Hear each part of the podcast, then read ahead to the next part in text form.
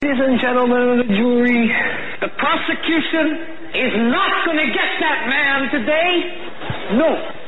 Because I'm going to get him.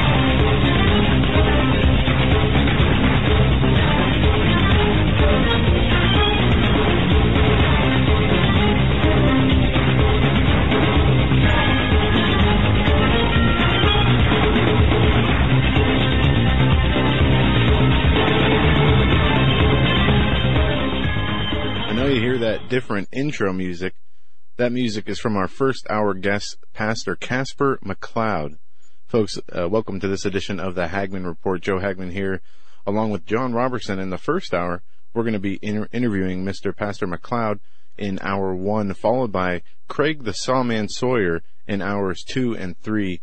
And my father will be joining us for that interview. John's jumping in to do hour one with Pastor Caspar. We broadcast each and every weeknight, 7 to 10 p.m. Eastern Time on Global Star Radio Network, live video on YouTube, and live and archive on our website and Blog Talk Radio, and all the podcast apps are there. We're so happy to be here today. We're going to jump right in. I'm going to, John, I'm going to bring you on. Uh, thanks for filling in or jumping in actually, and, uh, looking forward to this first hour interview. You know, as am I, and I'm I'm not. Uh, I meant I. I'm in anticipation, and I'm not really sure what we're going to cover with Pastor Caspar. He's got such uh, a versatile mind and, and, a versatile ministry as well. Uh, folks, it's certainly a privilege to be uh, back here so soon. And we arranged this several months ago, uh, Doug, Joe, and myself, with Pastor Caspar McCloud. Yeah, you saw him in, in, Chicago. Yes, at the uh, Paul Begley Awaken to the Shaken conference, and uh, and Pastor Caspar is such a a, a, an interesting artist and he's a he's a servant of the Lord and he's a servant of his fellow man and he's just got like this gentle spirit and yet this powerful spirit as well. And so uh, to say he's magnetic would be an understatement. So uh, based on the fact Joe that I grew up in the Christian music business as well we thought it'd be fun if uh, if Joe and myself take the first hour with Pastor Caspar McCloud before we bring him on, I just want to remind our listeners and viewers of, of the time that, that, that Pastor Caspar began his ministry. We're talking, you know, late 60s, early 70s. It was the explosion of the, of the Jesus movement in Costa Mesa, California. And it was a time when there was a whole generation, uh, really the Vietnam, post-Vietnam generation lost, you know, culturally lost, morally lost. And, uh, Christ had a, uh, an agenda for sure. And it came pouring down on the hearts of people like Pastor Caspar McCloud, who was gigging all over the UK. You know, he was like a London musician cat and, uh, playing with, uh, groups like ACDC. And yeah, he was, uh, big time. Listening to his story is, it's fascinating to hear, um, where he came from and what he experienced and what led him to the Lord because he does have a very compelling story. And we're going to be with him in just a few minutes. Just a, a quick rundown of some of the important headlines, folks. Go to HagmannReport.com, bookmark the site. We have a, an every day a number of important stories there. Not only curated news, but news from a number of other sources who write and post the articles on our website, HagmannReport.com. The whole island of Puerto Rico is without power. Puerto Rico, Puerto Rico is without power. All 3.5 million residents have lost their power, and uh, that's as Hurricane Maria um, made its way across the island. One of the first hurricanes, especially a major hurricane, category three, four, five, to hit Puerto Rico in almost a hundred years, and they took a direct hit. And the um, damage is still being assessed, but the power is out across the region. A quick update into yesterday's Mexican 7.1 earthquake. There are uh, over 248 dead in last count, and I was watching CNN briefly before making my way to the studio. And the reason I bring this up is to remember to keep these people in your prayers. They were digging a school that had collapsed while school was in session, trying to find survivors. And that was a pretty hard thing to watch there on the news. And there's a number of other important stories. Folks, go to HagmannReport.com for those. All right, we have our, our guest with us. John, I'm going to have you bring him in. Well, thank you so much, Joe. And it is uh, truly a treat for Joe and I to sit down here this evening on Wednesday, September 20th, uh, and uh, visit with debut guest on the Hagmann Report, Pastor Caspar McCloud. Pastor McCloud, how are you, sir? I was delighted um, to be back with you guys. It's uh, lots of fun being with you in Chicago with Pastor Paul Begley and all. Oh, in, indeed it was, brother, and, and welcome and, and make yourself at home. We sometimes like to consider this just sort of sitting around the kitchen table, you know. Uh, so I introduced you a little bit before you were joining us and just mentioned that, uh, you know, at, at the time that you began your, uh, well, really your, your faith journey, and then of course, subsequent to that, your ministry, uh, that it was a very different time, Pastor Caspar. It was a time where, where certainly Christian rock was an oxymoron, uh, the majority, vast majority of the established church uh, was emphatically against anything to do with rock and roll. And yet, Pastor Caspar, there you were in the UK, gigging, you know, all over London and all over town with uh, with the likes of ACDC. And why don't I hand it to you and you sort of pick it up from there and just give our listeners and viewers an idea of time and, and what was going on in your heart and in your mind. Those were pretty strange days. Um, first, let me clarify. We play in ACDC. We're just friends and friends with. We, we had the same manager for the time, um, but uh, yeah, I did get to, to, to, interact with a lot of major artists. Still doing that. Um, most recently, I've been working on some recordings with Tommy James and the Shondells, which has been great fun for me. Uh, Tommy got saved. Um, back in the 60s. So it's, it's really amazing to me to find um, some of the guys that, you know, I started out with all on the same journey. We all became Christians. Um, but back in those days, it really was, um, what I recall was, uh, thinking, you know, I, this is what I really wanted in life and, and, and get on a major label on Atlantic for a while. And then I realized, uh, people around me they, they kind of had this attitude that one day when they leave this world for the next, they're going to just have their chauffeur drive them into heaven. And it doesn't work that way. So, um, it was a, it was a real change for me. Um, I was very fortunate to be befriended by a musician named Phil Keaggy, and it was actually Phil that led me to Christ. So um, I, he, he was kind of one of the uh, founding fathers of the Christian rock music thing. Um, there really was a lot of opposition in those days. I, I think now it's kind of gone the other way, and, and, unfortunately, we've got a lot of churches that are just putting on a show, a lot of smoke and lights, and get the best professional bands out there. They can't draw a crowd, but a lot of times they're, they're just telling people what they want to hear rather than what they need to hear.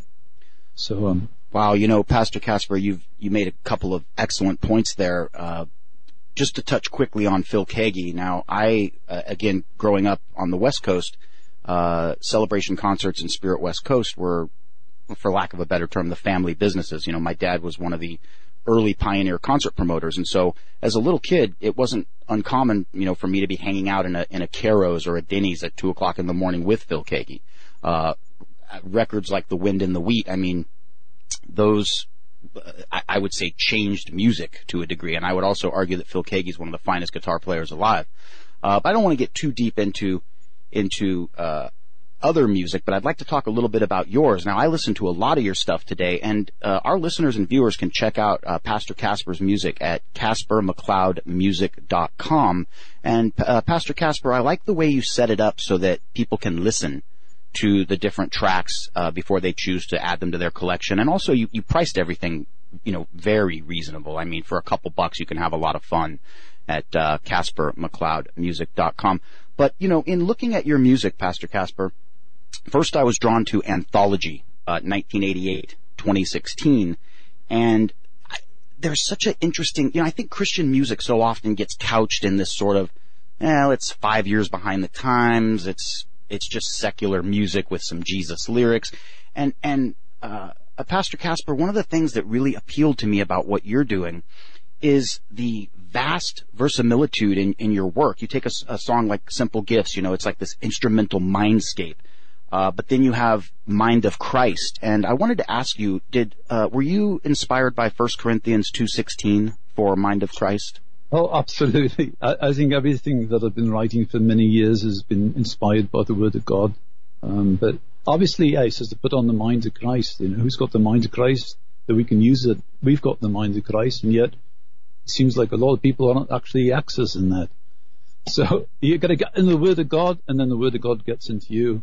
And and let's do that right now, uh, uh, Pastor Caspar. First Corinthians two sixteen, uh, it says, "For who has understood the mind of the Lord so as to instruct him? But we have the mind of Christ." Would you like to extrapolate that a little bit, Pastor Caspar, especially with what we're facing these days? Um, yeah, I'd be happy to. I, I think there's a lot to that. Um, first of all, I, I, would take us back to 2 Corinthians 10:5, um, where it, it, tells us that take every thought captive to the obedience of Christ. Right? Well, obviously, if you're putting on the mind of Christ, you're going to take your thoughts captive. And, and I don't feel like a lot of um, teaching's been, you know, surrounded with it. Okay, so first of all, it's basics, right? Greatest commandment of all is to do what? Love God with all your mind, heart, body, mind, spirit, and soul. Love your neighbors as yourself. Well, today with the new Tower of Babel, I mean the internet, we, let's let that one go. Um, we, Do a little slow on the uptake there, Pastor Caspar. everyone is, you know, our neighbor now, right? And and so that's that's the, you know they're gonna know we're Christians by our love. Okay, so we might be surprised at how many people don't actually like themselves, which begs the question: What spirit taught you not to like yourself? I mean, I deal, I've been dealing in ministry a long time. Man. Lots of people in church don't even like themselves. Well, if you don't like yourself, you certainly don't have the, the mind of Christ, right? So keeping that in mind, pun intended, um, your heart has got over 40,000 neurons in, so it makes it like a little mini brain in there. And so you need to get your words and your thinking to agree together here, because otherwise those thoughts release all these chemicals into your bloodstream. And when they reach your heart, if you're not in agreement with the words that you're speaking, it causes confusion. And, and, you know, God's not the author of confusion, so then your heart's going to send a message back through the chemicals back to your brain that, um, you know, please inform the, the body. We, we, we can't accomplish this task at the moment because there's no congruency, which is, you know, really vital to understand. I mean, if, if all the law and all the prophets hang on these two commandments in Matthew 22, then what are we supposed to do about it? I mean, the Lord tells us, you know, um, you know, was it James um, 2.18, yea, a man may say, thou hast faith, have works, show me thy faith without thy works, and I'll show thee my faith by my works, right? So staying in faith, putting on the mind of Christ, means staying in the Word of God so the Word of God stays in you. Nudge, nudge, say no more. So, um, what are we doing when we're putting on the mind of Christ? We're thinking, uh, meditating. He tells us, right? Think what things that are true, pure, lovely, of a good report, praiseworthy, um, so your brain's going to convert all these thoughts into a reaction. It's going to release healing molecules and produce health in your, your mind and your body, your soul and the spirit. I mean, the, the Lord tells us even, right, um, Proverbs 17:22, a merry heart does good like a medicine, but a broken spirit dries up the bones, right? So it's vital to understand the, the importance of framing the situation, putting on the mind of Christ, you, you look through a grid of, of, our Heavenly Father's covenant with us, His nature, His character, His love. And so you, actually this is fascinating. I've studied this a long time. So your kidneys also act like another brain. There's a heart in your brain. The heart acts like a brain, so and your kidneys act like another brain. So the left kidney assesses the situation, and then based on how that situation is framed by the left kidney, the right kidney comes along and devises a strategy how we're going to move forward now. So if the left kidney assesses the situation in an, an ungodly way, um, in a badly, you know, kind of uh, things aren't working out, then the right kidney is not able to resolve it. So the kidneys release stress hormones, which obviously would, you know, um, exasperate problems that you might be already having, which is, you know, like a spirit of fear that comes to, the torment and tell you how, how thing, you know, all the doom and gloom stuff that's out there. But if we frame it properly, the amazing thing is um, your kidneys will release a, a, chemical called DHEA, which carries the emotion of joy, and then your heart releases a chemical called ANF, which carries the emotion of peace, which brings healing spiritually, emotionally, physically. I mean, this is fantastic. This is this is the word of God. It's it's absolutely extraordinary. Um, so I think a lot of times people think you know thoughts are harmless, but we're supposed to take every thought captive in the mind of Christ, meaning putting, putting on the mind of Christ, right? So why would you just let any thought wander on in mind? I mean, when I travel out of, out of the, the country, I, I usually you have to cop the, the immigration guys, right? And they always say, "May I see your passport? How much money you're bringing in? How long you're planning on staying? Why, why can't we do that with the thoughts that we have?"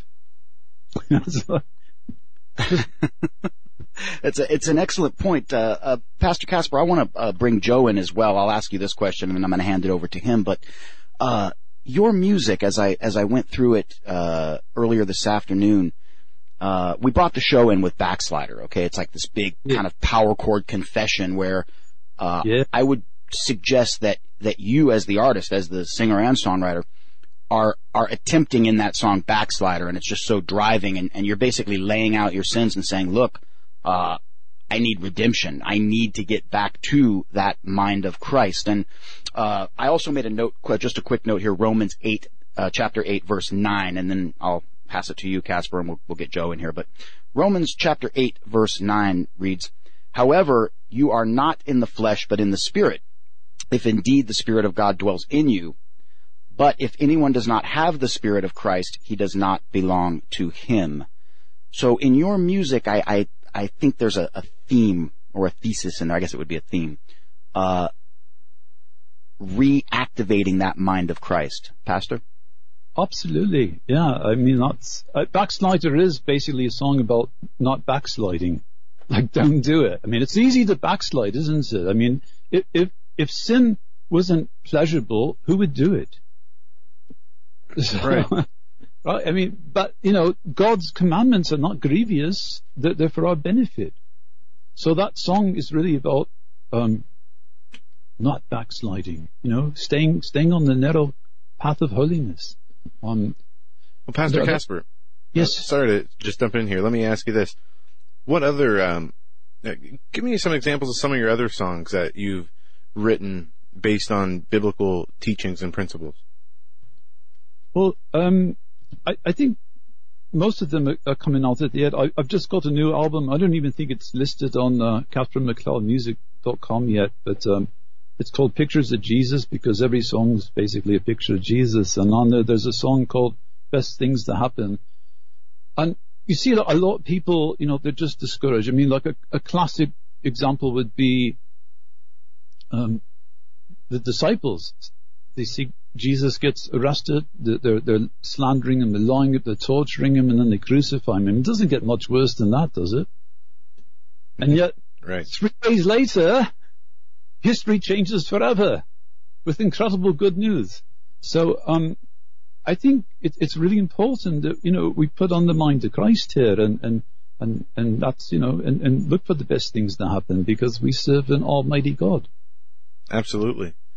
And uh, I know that you have your own testimony and your own story about some of the things you experienced getting into the music industry and what led you to the Lord. And you, and you touched on that a little bit in the beginning, um, Pastor. And I want to ask you this because when we have met in person, the one story that you you told me that really sticks with me is the story about you understanding that the people that kind of control you or, or dictate, you know, what music you put out and when wanted to control you via drugs.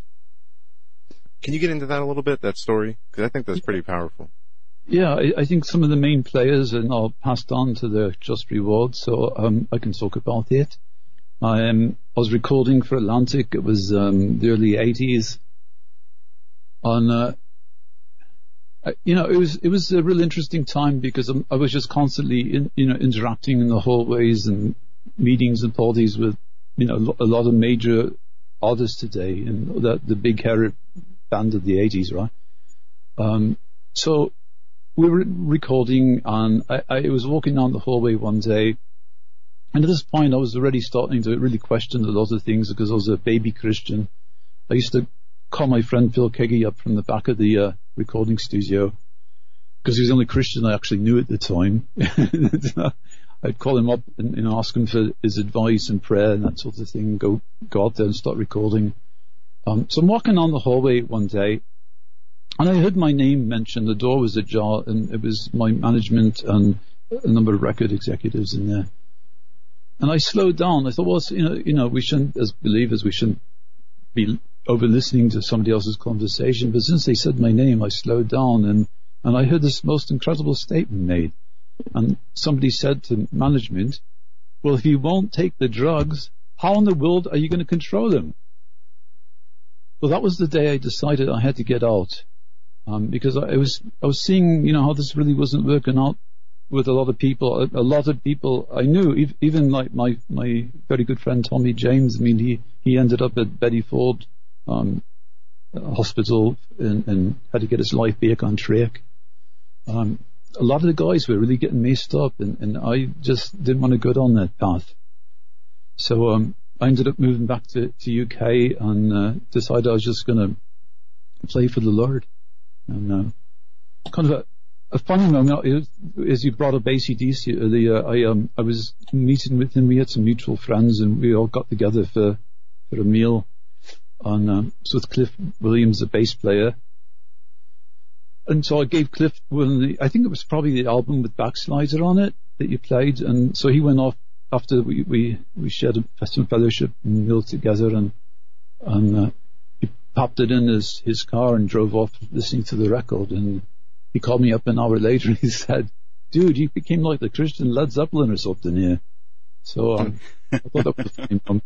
well, Pastor Caspar, you did uh, become the the Christian Led Zeppelin, and uh, you know, just before we got the show uh, cooking here this evening, I was thinking about about your ministry, and I want to make sure that we touch on uh, the Upper Room Fellowship as well.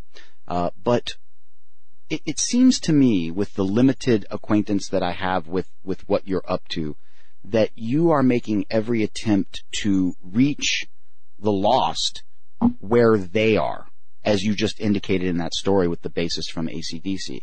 Um, I think a lot of Christians would just blow that, as you said, fellowship, that lunch or that dinner off, and say, "I'm not, I'm not going to associate with him. He's, he plays an ACDC." You know, uh, but you didn't. You uh, you met with him and, and you gave him uh, just uh, well, you planted a seed uh, with with your record. And I was thinking about this show, the Hagman Report, and and uh, it's it's nothing that was ever sat around and discussed, uh, but we try to do that as well. Now we use news analysis and commentary and and the guests that we bring on, but one of the cornerstones of this show, uh, similar to your ministry, is really trying to meet uh, the lost where they are. Of course, we do it through people who are interested in or even addicted to the news and current events, etc. Uh, Pastor Caspar, would you like to kind of elaborate on that a little bit more, uh, uh, reaching the lost where they're at rather than expecting them to come to us? I absolutely. I, I interestingly, when, when, I got ordained, and by the way, I, I didn't ask for this. I, I was studying day and night um, because it said um, Proverbs 4, 20, 23, you know, if you meditate on the word of God day and night, it bring healing to all your flesh. And I looked it up in Greek and Aramaic and Hebrew, and it means everything. So I was just trusting God for everything at that point in my life. And the church I was attending called me in. I was already a, a music worship leader for, for, many years at this point, at least 15 years, I think. And uh, they called me and said, God has told us to, you know, to ordain you as a, as a pastor. And, um, so when I got ordained, oddly enough, the, the senior pastor looked at me and said, no, don't go getting a haircut and putting on a coat and tie because you reach people we can't reach. So, um, I, I've, you know, been out here on, on the, circuit with a number of, um, people that have been on your program, working with, um, staff writer with L.A. Marzulli doing the Hear the Watchman, Prophecy Watchers and all that. Um, get to play and speak. Um, I know there's people that are uncomfortable, walk out, you know, and they go, oh, wait a minute, he looks like a he should be playing with Led Zeppelin, right?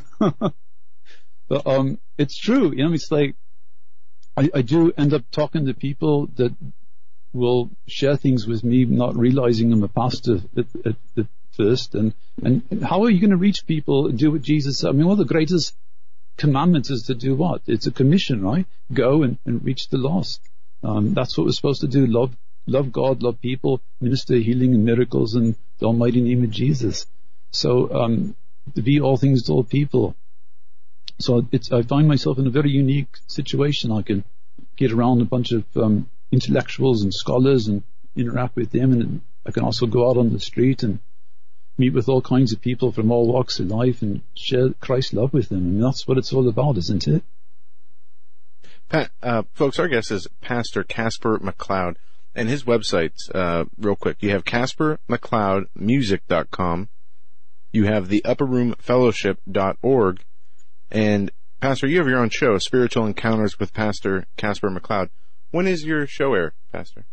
Uh, it, it's a weekly show. Um, it, it, it goes on YouTube um, on Thursday nights.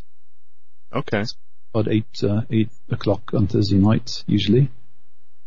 And if if you can give our audience a little um, a teaser of what it is you like to get into, I know that the show's named Spiritual Encounters uh, with Pastor Catherine McCloud.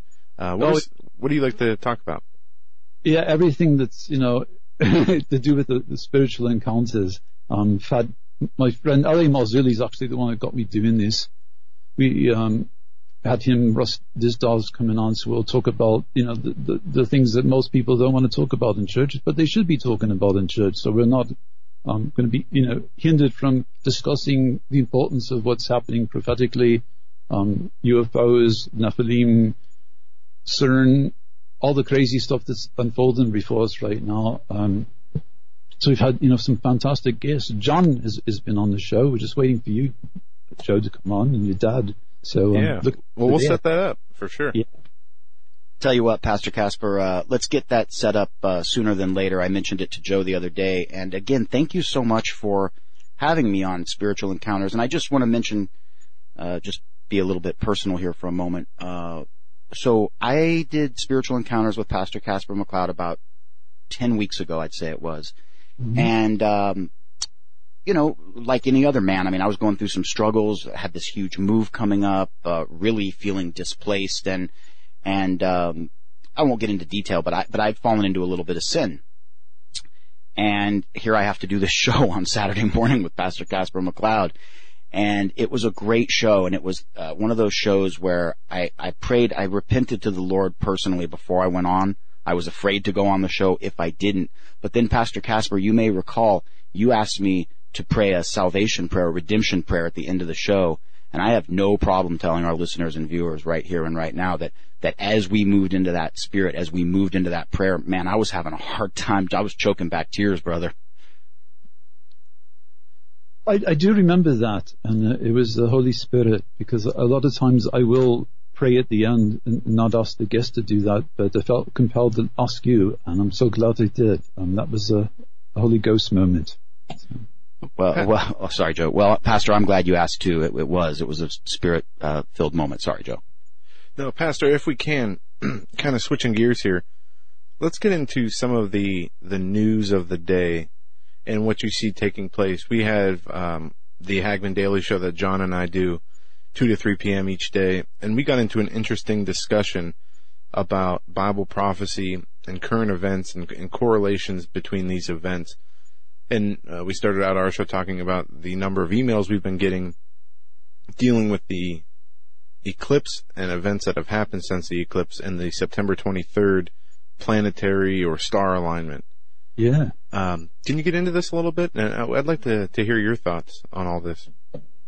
Yeah, I um I'd be happy to, to share my thoughts on that. Um, I think it's a lot of red herrings are being you know, presented right now. Um, I would just like to say right off the bat that um, for your listeners, ships don't sink because of the water around them. Ships sink because water gets inside them. So I don't want anybody to let the troubles of the world get inside you and sink you down. Okay, um, we're not going to focus on the wind and the waves, but on the living word of God here. So um, that said, I, I think um, I'm going to have a lot to say on the 24th. I'm really excited about um, getting to speak on the 24th. Because Yeah, I, I the- hear you. uh, In The Economist magazine that was published the 9th of January 1988, it predicted the world currency would, would arrive in 2018. Well, you know, that may still happen, but that was the same time when you had that guy that wrote 88 Reasons Why the Rapture is going to happen in 1988, right? Mhm. We lots of wars, rumors of wars, unnatural hurricanes, um, lying signs and wonders, heart, mind control, artificial intelligence. We're, we're living in unprecedented, absolutely crazy times, like Crazy Eddie, right? Crazy times. and then we got the date setters. Mm-hmm. People date setting, you know, I've been at, at, at conferences with people that are saying, well, I'm not date setting, but then they're, they're saying everything to indicate they are date setting.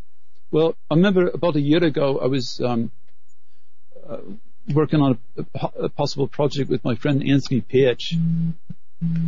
And, uh, we were talking about some really bizarre stuff that's going on um, with Nimrod's head on the 23rd of September 2017. So, um, like Anthony's been um, researching a lot, uh, exposing things that are going on with CERN and the D waves, and um, you know, D wave. I think a lot of people don't realize um, the the technology right there, like the D wave, the AQC processor model, the uh, 1024. It's got the the same processing power equivalent to over 7 billion human brains. That's basically how many human brains there are in existence today. So it's kind of like, oh, let's harness everybody's brain together, right? And we can have this incredible. This is why you got the transhumanists, you know, uh, on the, the with a spirit of arrogance, saying nobody get in my way because I am going to become God, and don't you try to stop me from being God, right? Um, so that's what's going on. And in, this, in the meantime, you got people that are. Um, I was I, I, my friend Pastor Carl Gallups. I know you've, you've had him on your program. He's a very good friend, and we, we were talking about this, and we're amazed at the people because we dared to say, you know, um, last month, like, hey, we're not in agreement that the rapture is going to take place. I mean, it can happen at any time. God's God; He can do whatever He wants. But from all indications, I don't think it's this Saturday, and a lot of people uh, you know, that are following this stuff. And it's amazing to me that we haven't seen any of them that are, they're actually even acting hostile. They'll use profanity, but, you know, how dare you, you guys not agree with us? And, and that's, what spirit is that of? But I haven't seen anybody, if they really believe the rapture is going to be this September the 23rd, then how come they haven't sold everything they have? And that, then would that be the Christian thing to do? I, am so convinced the rapture is going to sell everything you've got, feed the poor, get out there day and night, don't even sleep anymore because, you know, we're coming down to the end. You want to get as many people saved and blessed as possible. But I don't see that happening. No, I, I don't either. And it's, um, I don't know what it is with the date setting pastor. It's clearly says in scripture that no man knows the day or the hour. Yeah. And we see you know, all the, and as you said, the rapture stuff, the date setting. Um, and in my experience from what I read, especially on, on internet forums where people make predictions a lot, it discredits and gives Christians a bad name when people who claim they're Christians put dates on things, like the rapture will happen on September 23rd. And it's very frustrating. Um, but it's obviously something that's never going to stop, uh, especially well, with the rise you know, of the internet. and had, the, technology. I mean, it, it one one comment that caught my attention, I, I did respond it on social media. Somebody said, "Well, you know, I was at this conference where you and LA and Dizdar were, and and this guy over here, you know, convinced us the rapture was going to happen on the 23rd, and and he was attacking us because we didn't agree." And um, he said we were selling books, you know, and we we had book tables, and the other guy that was, you know, doing the didn't have any books to sell. I'm going, yeah, he didn't have any books to sell, but he monetized all his videos. you got millions of people going down this path. I'm sorry, you know. Mm-hmm. Um, you, and like even in the Drudge Report, you probably saw the the Christian, so-called yeah. professing Christian, the numerology. I mean, where does it end? I mean, people then they fall away because it's like Jesus said, some seed fell on the good, you know, places and grew up strong, and the others fell on the rocky places and sprung up and uh, and withered in you know the heat.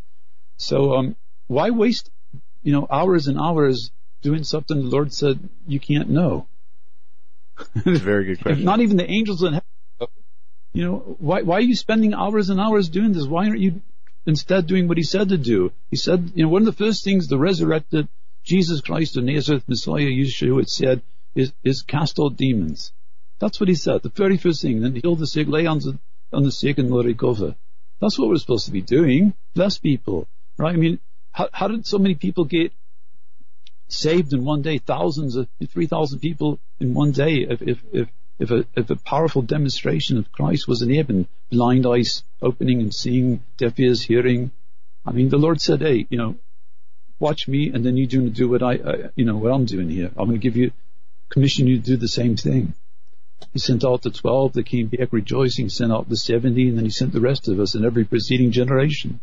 So Amen. this is what we're supposed to be doing. And yes, there is a rapture. I do believe, I mean, the word of God says, you know, then we which are alive to remain should be caught up together with them in the clouds and meet the Lord in the air and so shall ever be with the Lord. Wherefore, comfort one another with these words. It's going to happen. First Thessalonians 4, right? This is, this is going to happen. But we, we can't tell you when. It's, but we, he, the Lord said you, you, can tell the weather's changing. How much more should we know the season? I mean, all the prophetic signs are there. I agree with that. But I, I think I'm, I'm, more concerned with, um, that what's really going on behind the scenes that, um, as you brought up, you know, there's a spirit of fear that's being entertained that God didn't give you. It's projecting itself into people's thoughts and feelings about the future. It's all the doom and gloom guys out there. It's causing you to imagine things going wrong, not working out. And so that poisonous imagination in your mind is going to respond accordingly. It's going to release chemicals and bring negative results to your, your physical health, your life, your well-being. Um, it's even going to alter your perceptions of reality without the need for witchcraft and manipulation, which is probably, you know, what's behind the whole CERN thing and the Mandela effect.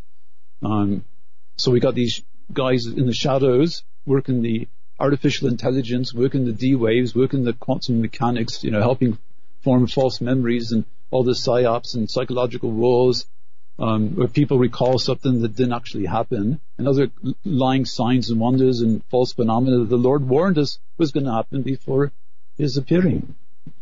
So we, we are living in unprecedented times. Um, I mean, the, the transhuman, think about it. Like 20 years ago, not everybody had a cell phone, right? And, and how, how soon did that happen? I mean, it's like now everybody's connected with it. How long, I mean, the, the, the guys that are doing the Agenda 2030, I mean, the transhumanist movement behind that, um, they, they, they're wanting to seamlessly, um, merge your brain to create a seamless interface between the world of machines and, and your biological circuitry. Um, it's all it's all coming down, and I, I, I think from a number of resources, possibly one of the reasons the Iraq war happened was to cover up the fact that they were in there removing Nimrod's remains. Um, so that's a whole other bizarre um, account that's going on. Um, so what strange times we live in, but uh, how exciting to be here upon these days. Well, Pastor Caspar, you, you touched on something a moment ago that really, uh, again, spoke to me personally, and I have a feeling it's going to do so with our listeners and viewers as well. And you and I touched on this. We just, we just, uh, barely kissed, barely uh, kissed the surface of this yesterday, but, uh, uh, since moving uh, here to uh, to Pennsylvania, where the Hagmann Studios are, I have had the unfortunate experience of unpacking crate after crate and box after box of preps that I put together in 2011, 2012, and perhaps a bit of 2013, when uh, President Obama was reelected. They were printing money around the clock, and it looked like the world could end any moment. And as I've unpacked these little time capsules, I can see by the things placed in them to a degree where my mind was at that time. Now, you made a very, a very good point and I want to make a distinction here.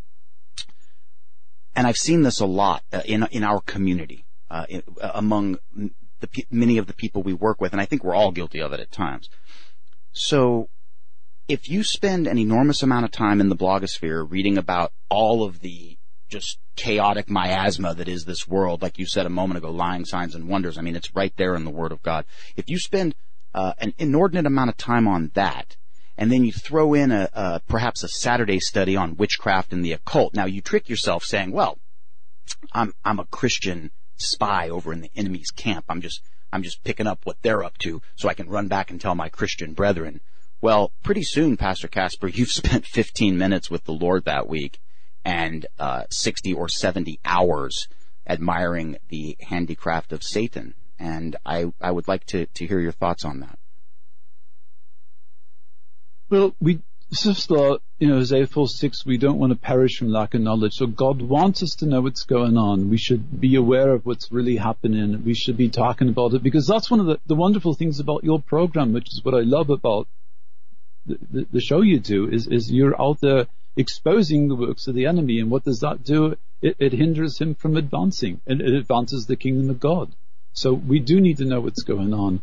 Um, but another part of that is when people, every relationship needs to be attended to, right? I mean, if, if you've got a wife, a, a husband, um, you need to spend time together. If you're children, you need to spend time. You know, parents, all the rest of it.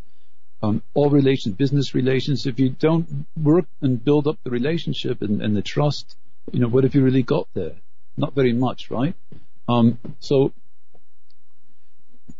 how many people actually spend time reading the Word of God, studying the Word of God? Spend time with God. Spend time with the Lord Jesus. Uh, the Holy Spirit come and teach you all these things, right? And, and they're multitasking. I mean, if they're spending time with the Lord, well, you know, they're doing a lot of. Th- well, why would you multitask when you go before? You have access to boldly come before the throne of God and make your request known. He even knows everything you can ask before you ask it, right? So, I, I think it's it's absolutely essential. I mean, one of the, the most powerful weapons we have is to speak out the word of God, but we have to know the word of God to speak it out, and that's something we should be doing daily. Absolutely, we should. And I mean, go ahead. Well, I was just going to say, I mean, it's like everywhere we look, you know, right now, I mean, even with all the bizarre things that are going behind um, the scenes, like with, with the experiments with CERN, CERN filling the, um, you know, basically working on a, a cosmic jailbreak. hmm. And the Revelation uh, 918, yeah. Um, they're, they're really pushing this, you know, opening dimensional doorways, gateways, portals, and, and that's going to change reality overnight. I mean, it's going to be an overnight sensation. Um, however that happens, I'm, I'm hoping we'll be um, caught up be, together with the Lord before that actually does happen. But we look around today. I mean, people are struggling mentally with things. They're struggling physically. They're struggling emotionally. They need healing from a spirit of depression, OCD, anxiety, they got broken hearts. Jesus came to mend the broken heart. And, and that's what we need to focus on is, is, is, is ministering in the word of God. I mean, the, you know, the Lord even tells us, right, let your light so shine before men that they may see your good works and glorify your Father which is in heaven. That's what he wants us doing. I mean, John 14, 12 says this and greater things shall you do in my name. Well, how are we ever going to do anything greater than what Jesus did? None of us can save the world from the sins, right? But if we were all doing what he said to do, I, I think we'd be seeing a much greater sign of, um, you know, we'd be seeing a move of healing and miracles and, and, signs and wonders that the Lord would confirm as we go forward in, in, in faith. I mean, we we go out in faith, and then He meets us and does what we can't do. Because all things are possible with God, meaning we need to, to do our part. We, we we show up in faith, and He does all the rest. I, I rather like that arrangement, actually. No, I I understand and absolutely agree, Pastor. Pastor, I want to take a little bit of a left turn here. What do you see with the division in the American political system, and do you think that this fits into just the overall uh, level of craziness that we're seeing? I um I'm shocked. Somebody handed me um an article yesterday out of Time magazine, and I'm just, I was just floored to realize how they're pushing this new age agenda. It, it's simply, everybody needs Jesus. That's the bottom line. They need a relationship with Jesus. And, and when you don't have a real relationship with that, then you, are susceptible. Again, you know, it, it says um, a city with its walls broken down, um, you know, anything can come in and out. And that's what's happening. So they're, they're, susceptible to all these crazy things that are going on in the world. They're not understanding the thought life, right? A city, um, he has no rule over his own spirit is like a city that's broken down without walls. Now, I, I live on a horse farm. You know, if, if I left the doors open and the windows, I mean, they would come in. There's a great love we have, you know, my horse and all. But, but they would not act like humans, right? They would just leave a mess anywhere. And so what kind of mess are you leaving in your mind? And that's why we see such a breakdown. And, and, and it all starts with a thought. And so we got people that are, you know, just, I mean, Jesus made it clear. He said, you're either for me or you're against me, right? So if you're not for him and you, you're embracing all the, the new age ideas on, um, you know, this utopian, you know, world without like the John Lennon song, you know, no, no more countries, no more religion, no more whatever. Um, where's that really going to take you? I mean, it's, how many people are, are, actually, if you really talk to them, the bottom line is they've got a broken heart. And so they're, they're, they're disguising it with all kinds of stuff. They're trying to fill up the, that, that hole in their heart that's leaking out with all kinds of things. Um, whether it, it, be sex, drugs, you know, music or politics or whatever. I mean, it, it's all the same. They just need Jesus, and that's the only thing that's going to fix anything. Yeah, it is. I just, um, with the political divide we see in this country, it, it almost seems like, uh, with these natural disasters, it's the, uh, the perfect storm because I, I do believe that the political divide is going to get worse, but also the divide in our country, to me, what you just laid out is what I, exactly what I, how I think is that the spiritual issues are manifesting in, in physical ways with many people, even people who don't believe in God. And we're seeing people being wholly turned over to that, that antichrist type spirit. And then you, you see the hyper emotionalism and, and all the, you know, crazy, um, thoughts.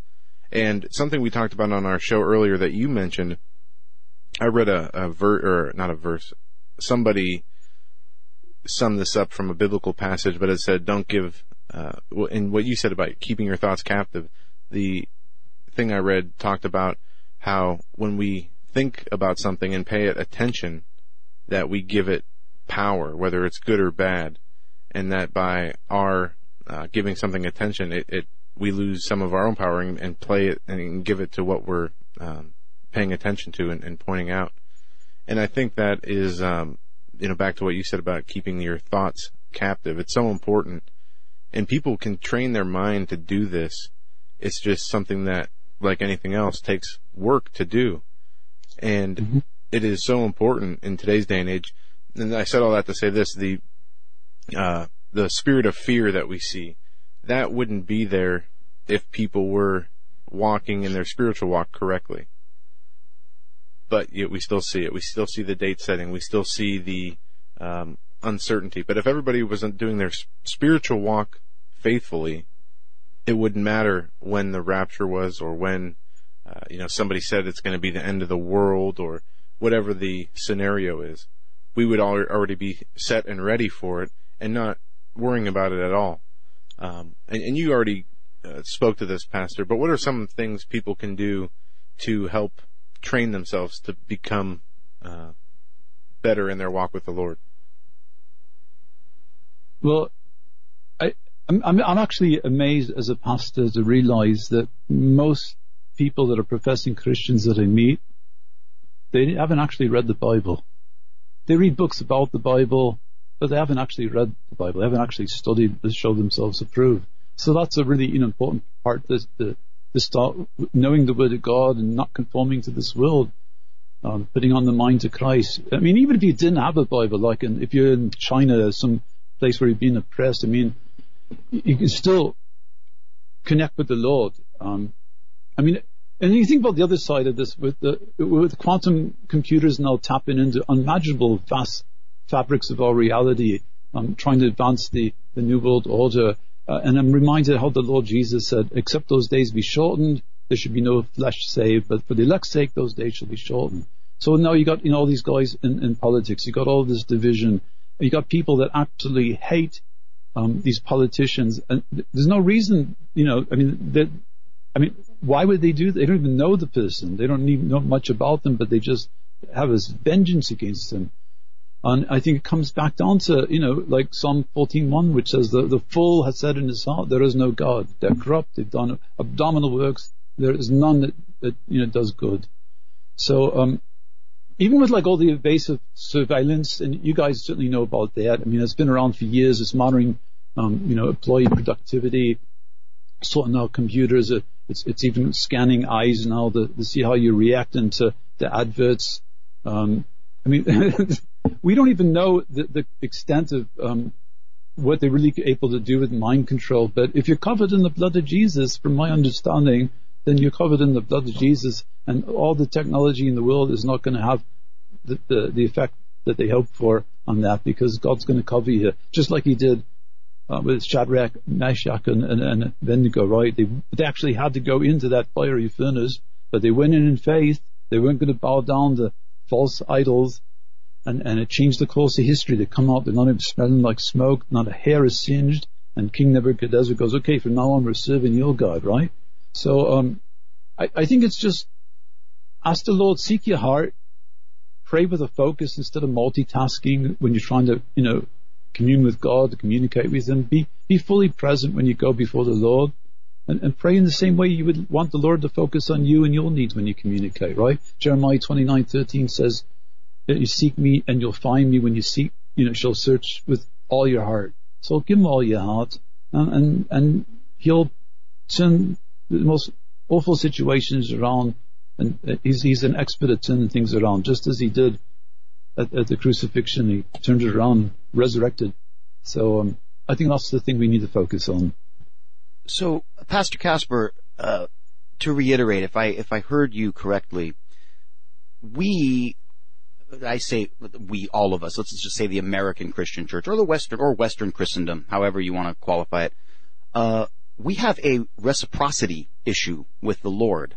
See, I just heard you say that we want him to relate to us in this magnificent divine answer to prayer, blessing, healing, uh, type way, but we want to phone it in with him. Well, the, the Lord Jesus said, if you love me, keep my commandments. and his commandments are not grievous. And yet, how many people are doing that? Even think about it. After you got saved, and God washed you clean from all unrighteousness and forgave every sin you ever committed, then how many sins did you go out and you know, commit after that? I mean, do you go back and say, Lord, you know, I really blew it that time. I need you to forget. Well, he says, you know, if you, if you confess your sins, then he, he's just to wash you clean from all unrighteousness and forgive all your sins.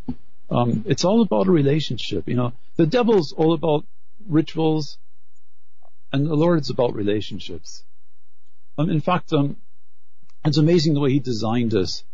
And, and, you know, like we, have got this thing called um, neuroplasticity where we were able to retranscribe uh, our, our, minds, our memories, and um, that's why he says, you know, be not conformed to the world, but be transformed by the renewing of your mind. That you may prove what's good, acceptable, perfect will of God. As a man thinketh in his heart, so he is. So you got to be careful what you what you say about yourself, careful what you say about others, and you know, if you don't like politicians, pray for them. For God's sake, go before the Lord, pray they get saved and have a, you know, a, a Saul Tarsus experience and, and they turn their life around and get right with the Lord. Because, you know, changing our thinking, putting on the mind of Christ is going to help us change all the bad habits like grumbling and complaining, fearing the future, um, that how the world's going to be overrun with evil and artificial intelligence and all the rest of it.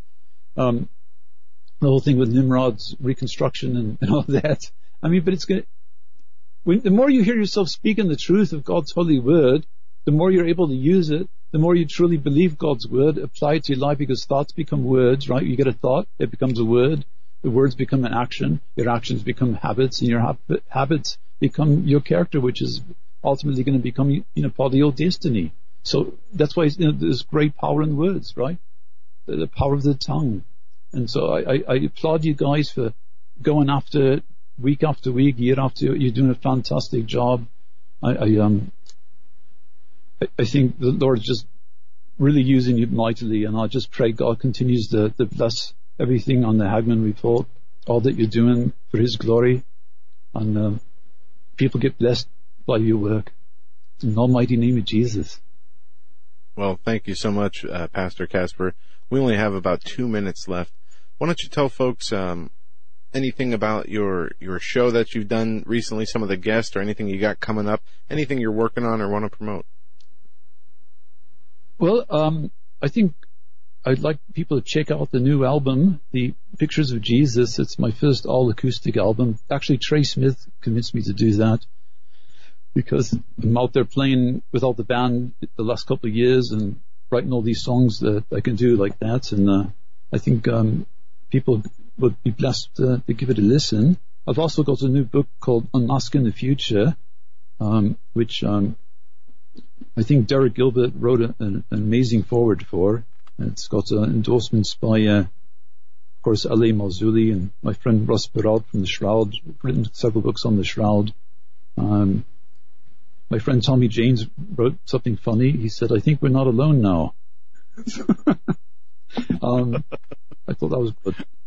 Uh, I think we're not alone now anymore. And so, um, my friend Elliot Goldstein from the Rolling Stones, um, wrote a nice endorsement in there. But I, I, I just kind of, the, the main thing on, Unmasking the future, I, I think, you know, people come back that have read it and they tell me it's take, especially women, if they said it's taken away the fear factor. I'm not, I'm not afraid of the future anymore after reading this book. So, well, praise the Lord. That, that's fantastic. I've got another book and a workbook called What Was I Thinking? Um, that I collaborated with my friend Linda Lang on and, uh, doing a lot of conferences with that and seeing people get restored, get healed in the almighty name of Jesus. So it, it shows you step by step how to begin the practice to take your thoughts captive. So you too can be an overcomer and more than a conqueror. Absolutely. You know, uh, Pastor, it's been such a, a treat to hang out with you here a little bit. Remember folks, thoughts become words, words become action, action becomes habit, and habit becomes character. Pastor Caspar McCloud, thank you so much. We very much enjoyed your company. And folks, go to CasparMcCloudMusic.com or theupperfellowshiproom.org. Awesome. We will be right back after these short messages. Don't go anywhere.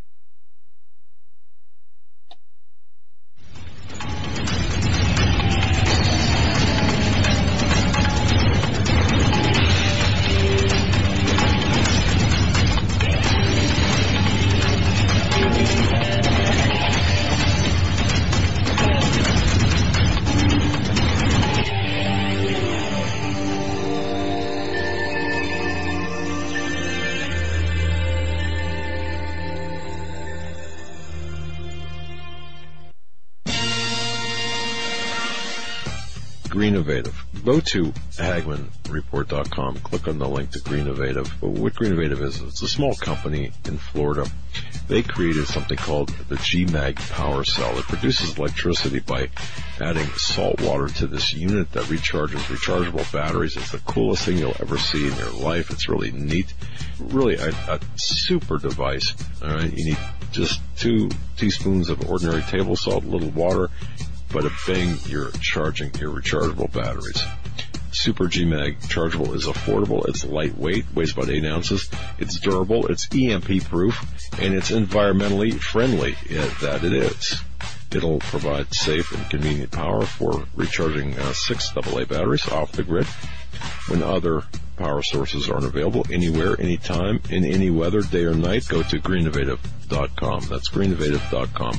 Folks, in these uncertain times, it just makes sense to have a sustainable backup method for accomplishing one of life's most important tasks, that's preparing food. This is the way to go. There is nothing better than a Minuteman rocket stove from MinutemanStove.com. We all need a way to cook and a method to process water. I mean, think about it. Think about the many things that could happen to you. Minuteman rocket stove can provide your family or group the perfect solution. It's small, lightweight, wood burning, and every bit as powerful as a kitchen stove. It's fully self-contained for clean storage and transport. Because it's so efficient, it cuts down on your wood gathering and processing chores to a tenth what would be required if cooking the old-fashioned way over an open fire. So don't rely on gas or fuel stoves. Prepare your family, prepare for yourself. Order a Minuteman rocket stove today. It's going to make bad times much better. Folks, MinutemanStove.com, MinutemanStove.com. Need I say more? You should have a Minuteman, the survival stove in an ammo can. For investors, timberland has become the symbol of safety. Global tropical timber demand continues to surge as the world's population increases. The need for managed, sustainable timber production forests has never been greater. When stock markets crash, trees keep growing. Direct ownership of fully managed tropical timberland acreage is now available to accredited investors. Prime, valuable hardwood groves close to the beautiful Costa Rican border generate and maintain superior long-term wealth. Consider visiting our forest plantations. Qualified accredited investors should go to precioustimberprofits.com or dial 855-888-6288 for more information. Call 855-888-6288 or visit precioustimberprofits.com. This announcement does not constitute either an offer to sell securities or a solicitation of an offer to purchase. Offering made by prospectus only. 855-888-6288 PreciousTimberProfits.com. Precious.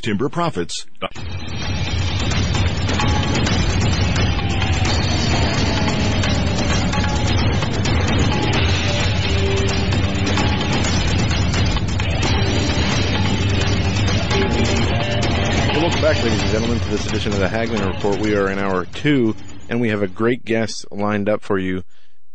Saw Man, the Saw Man. Many of you know him. Craig Sawyer will be joining us, and he has um, taken on a, a great endeavor. And you can get his website on Hagmann Report. Vets for Child Rescue is the website, and he's putting together um, not only a team of people, but uh, doing a number of things to expose not only the child sex trafficking rings, but also um, much of the corruption that we see going on. And he's been coming on different shows and, and talking about it, uh, what he sees and his angle of things from his experience, and kind of game planning on how to move forward. So we're going to be with him in just a few moments. We have uh, a lot going on today. We can.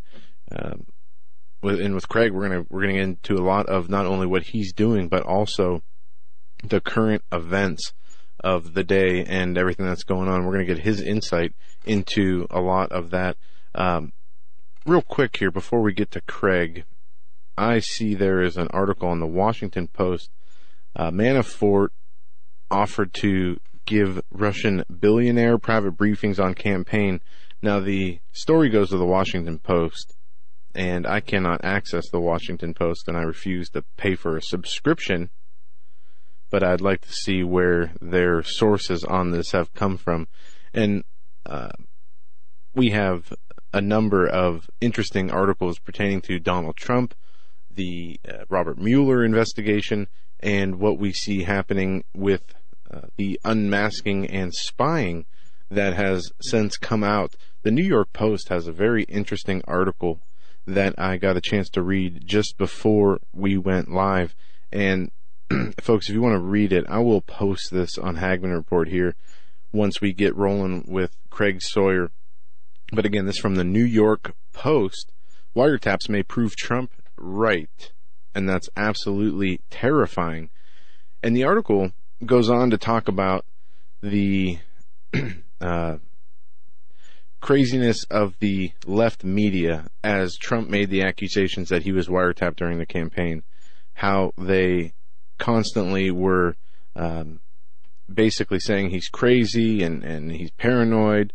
And uh, I'll just read the paragraph. In March, when Trump made the explosive claim and the Democrat media rushed to denounce him even before Obama did, subsequent denials from then FBI boss James Comey and other Obama aides were all rock solid in declaring that no such thing happened. There was no wiggle room in their denials, some of which were made under oath before Congress.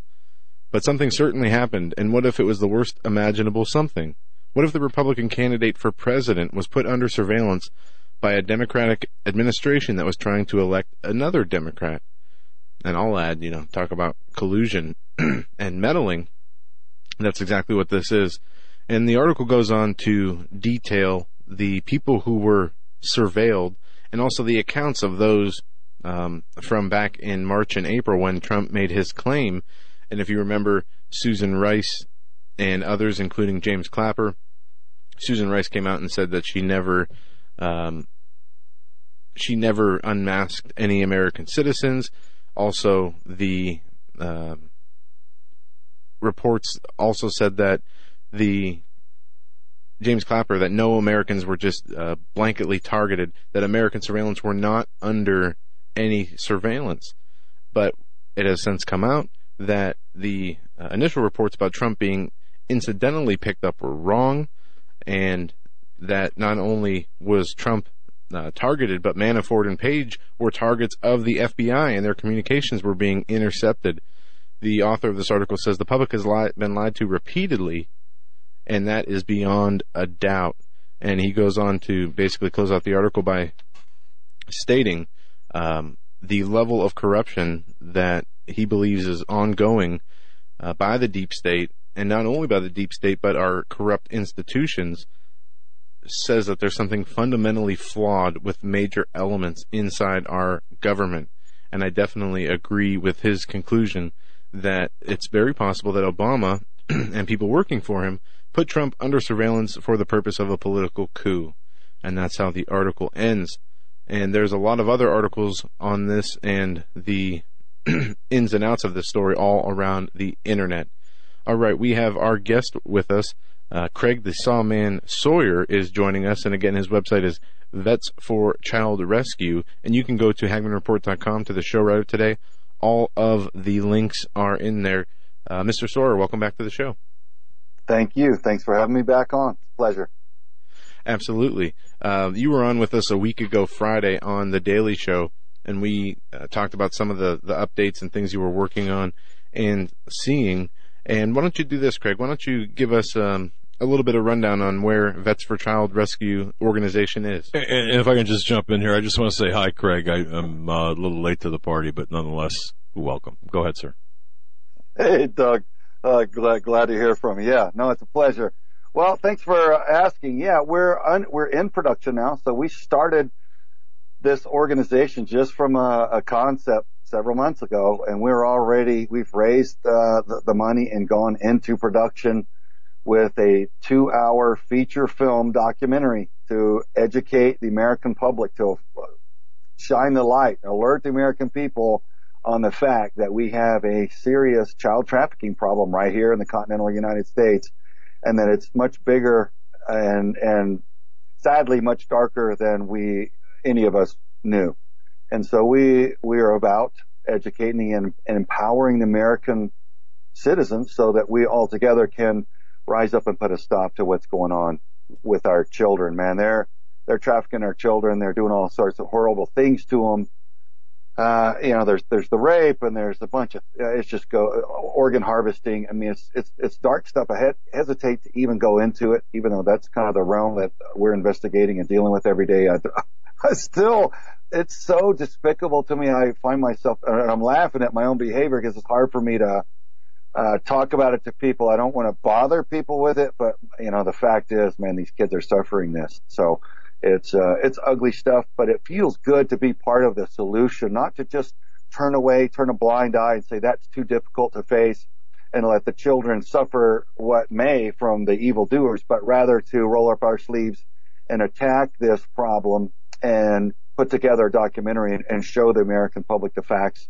of what's really going on on the ground. So, man, we're we're we're at it. We've got um, unique experience, um, not experience I'm trying to say access by some law enforcement that uh, we're thankful for. We've got surviving victims and witnesses and perps and investigators of all types that are uh, rogering up for us to interview and demonstrate and walk through and roll with, ride with, kick doors with. There's, there's a lot of different aspects to this crisis. So we want to show people as, as much of it as we can in the two hours without it have it, having it be too crammed and too complicated and too busy and do it in a quality production that people can relate to and enjoy and, and leave that theater or, or leave that, that platform, however they view this, this documentary empowered and motivated to help do something about it. So it's, uh, we're, we're busy and we're excited and thankful for the opportunity. Well, well, that's great. And you know, Craig, uh, and I just want everyone to understand this. Um, we, we, there are people who will accuse us of forgetting, um, the elements, the components of what was known as Pizzagate. What is really uh, more appropriately should be named Pedogate or the, um, the, uh, the, the incredible, as you pointed out, the incredible, uh, pedophilia, sex trafficking, human trafficking ring. Uh, and I just want to say, look, uh, to, to, you, thank you for doing what you do, and, and to reassure the, the, the listening and viewing public that we have not for, we have not we have not forgotten about it. We are working behind the scenes. we are turning over evidence to various uh, law enforcement uh, uh, bodies, uh, more on a state and local level as opposed to a federal level, um, because that's the relationship that we we've had. So we, we appreciate it, and the fact that we know we're we can perhaps at some point work with you and uh, work together, you know, on, on to that end. Uh, fantastic. So, just yeah, man. people. Well, I feel like we're already working together. We've uh, we've connected with Russ Dizdar, and we, have oh, yeah. got there's a lot of connecting uh, fiber there. Some positive stuff going on between us, and I appreciate you guys for it. Well, you know, you know, it's it's uh, and and late, folks. Craig Sawyer is is the real deal. I mean, he his organization, what he does, just like Russ Dizdar for the rescue of children. Do I need to tell you that he's a real deal? He's he's in the trenches, as is Russ Dizdar. And if anyone is deserving of support for their endeavors, of course, it's uh, Craig the Saw Man Sawyer, as well as Russ. And uh, thank you for thinking of us too. But but you know we're exposing and and um, we've only scratched the surface but I think we're making headway, don't you? Yeah, well, we are. I mean, people that that that look at us, they look. We just got a new website up, and it's getting better and more informative and, and more interactive all the time, and and we're making more connections and more progress and having more opportunity and access to cover bigger parts of this story uh, almost every day. And people are saying, "Man, how how, many year, years have you been at this? I mean, you guys." Seem to be going great guns. I'm like, man, we just, I just thought this up a few months ago. I got ticked off and heartbroken seeing what was going on learning from some of my, uh, friends in federal law enforcement that were letting me know uh, that these arrests were happening and, and how, how sick and disgusting, uh, this, this crisis is against our kids.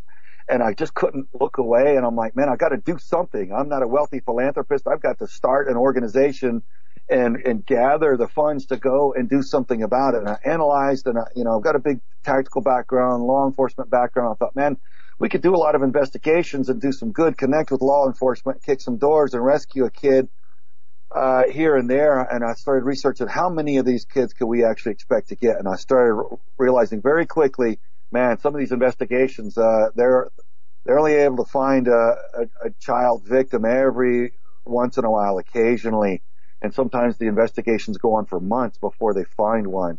And I'm like, man, we're losing thousands of kids a day. This is a big crisis, big multi-billion dollar industry. Um, and we're, we're racing backwards by, by waiting to kick a door. So I thought, how can I bring like a big nuke to this, if you will, as far as combating this problem? And I realized, man, this is a cultural problem. There's a reason this is being allowed. You know, this, you know, with Alfred Kinsey and some of the, the, the forefathers, if you will, of the perversion and the, the demonic, uh, satanic, uh, ritualistic, uh, sexual abuse of these children and how they tried to condone it and, fe- and infest our academic system and our law enforcement uh, and our, our medical systems to condone child rape and somehow make it seem like it's normal or okay and a couple generations later, that was back in the 50s with Alfred Kinsey. So now we couple more generations of pedophiles and we got a lot of kids being harmed. So I thought, man, we've got to expose this. It's like in, in special operations, man, that, or in, even in federal law or, or in law enforcement. And imagine being an undercover law enforcement on a, on a high threat investigation and your cover gets blown. Well, you're going to be ineffective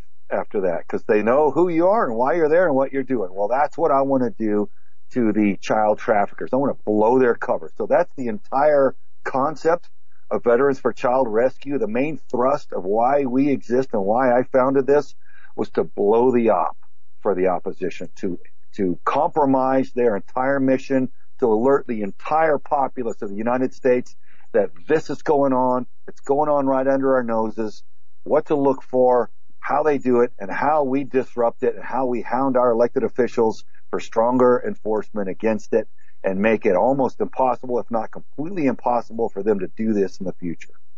Exactly. And you know, it angers me the misplaced priorities by the uh, federal government. Now, we have a photograph. I mean, people don't that's not the right one there. I'm sorry. Um, okay, yeah. Uh, b- b- misplaced priorities. If, if those watching on YouTube right now, take a look at that that image to my, well, would be my left, I guess, um, on, on your screen.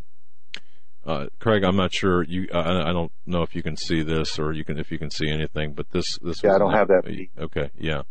Um, w- this is reality. This is the real thing. This is a young boy in a cage, and right now is presumed dead. We I put this up at HomelandSecurityUS.com requesting information about this. This photograph came to Russ Dizdar, came to me, um, and, and they're, they're, these people are taunting us. They're taunting us, saying you can't touch us, and it pisses me off that that uh, this is going on. You've got these these, in my view, these these well, uh, not in my view, you've got the convicted pedophiles like Jeffrey Epstein and the people at the higher levels of government or related to the highest levels of government. And you've got the Hillary Clintons and you've got the big fish. And then you also have the other fish, um, you know, the, the lower fish. Now we're getting at some of those, but I want, I, I want everyone to, that, that's watching this to look at that picture. Don't look away. You look at that picture and understand. This is what Craig Sawyer and, and Russ Dizdar and us, these are the children eh, that, that we're trying to, to rescue. And, and I want everyone to understand what's at stake here. And if you don't think that's demonic, if you don't think that's sick, if you don't think that there's a problem with that, boy, I'll tell you something. I'm sorry, Craig, but uh, it, it just it really angers me uh, when when when we have people calling Pizzagate, for example. I understand that the name is is screwed up, but it, it angers me when people call uh, Pizzagate a, a conspiracy theory. It's it's a bunch of perverts getting together, sexually molesting kids, and it is it, there's nothing. Well, it's it's it's real. Uh, pardon pardon me, but I, I get really kind of like you know I'll go punch a wall now, but but you know what I mean, Craig. I do, and and you know as well as I do, Doug, that uh, that that crooks are masters of deflection, and they are going to attack one part of one case and try to therefore say that because there's a funny name to the one scandal, and they can kind of make fun of it, that there is no pedophilia and there is no child trafficking. That's what they're trying to hang their hat on. It's ridiculous. And, you- and you know what? Uh, it- Uh, uh, it's laughable to anybody that's educated or experienced, but to those, you know, people that are very sheltered uh, or maybe right out of college, they, they, they may think that that's somehow true. So it's, it's, it's unfortunate, but go ahead. Yeah, I, I just want to say this, okay? Because, um, boy, I got to be really careful what I say. You know, I am a co-defendant along with Steve Quayle in a multi-million dollar defamation suit. And the last, one of the last documents on file accuses us of peddling fake news, of which Pizzagate and the Pedogate is, is a component thereof. And that picture that shows that child in that cage, all right, is our defense. Uh, they're Yeah. playing for Oh. keeps, Craig. They're they're playing for keeps. They're coming Yeah, after that- us. Yeah, well, this is a dark fight. There, there's a reason why those that are kicking the doors and those that are, are, are slapping the, the handcuffs on these perps are saying that this is evil, that this is the front lines between good and evil. I think there's a, there's a, there's a spiritual element to why they're choosing the most innocent and precious among us, our, our young children, uh, to do the unthinkable too. I think some of the people involved in this do it very specifically because it's so heinous. I think they, they feel like they get brownie points from, from whoever they're, they worship for having done that. Uh, they're sick minds. And so, yeah, they're, they're going to fight back and they're going to struggle, uh, because there's, uh, there's a, a lust and a fight for, for power over control of the United States and all of the people within it and, uh, and the power that the United States has, uh, leading the rest of the globe on which direction things will go. And, and, and I Amen. think, uh, it's, it, these are very volatile and very important times and, and absolutely, man, this fight is, is an ugly one. It, But it- as- it is, yeah. as often as there are attacks from the scumbags and the perps, there are 10 times more uh, occurrences of encouragement and assistance from good and decent people who are disgusted by it and will not allow it and who want to join and want to fight. And so what, one of the, the tasks that I feel like Veterans for Child Rescue exists to, to bring about is, is recruiting the American public. Alert the populace, recruit 320 million decent people against the small uh, percentage of, of evildoers and scumbags who, who think somehow torturing children to death is, is in any way a good idea. I think it's a pretty easy fence to, to decide which side you're going to be on, man. You want children to be happy and protected or you want them to be, uh, tortured to death in some sort of horrific, uh, chamber somewhere. So that's a pretty easy one. And, and, uh, people need not drag politics or anything else in it. It's really just a, a simple, good versus evil or right versus wrong ethic. It's really that simple. So yeah, I'm so glad you're on our side. And I really am. You know, uh, I got to tell you, um, this is a man who could probably kill you with a with a paper napkin. All right, you know, and he's got he's that talented. He's he's a uh, but he, and, and brave. But the fact of the matter is, he's chosen the task, and and we need to get behind Craig Sawyer in, the, in this in this task in this endeavor, and uh, that's for child rescue. I just want to, you know, I just I, I just so appreciate what you do. I really do, and I, th- I you know I think people really need to know the extent of your the sacrifices you make.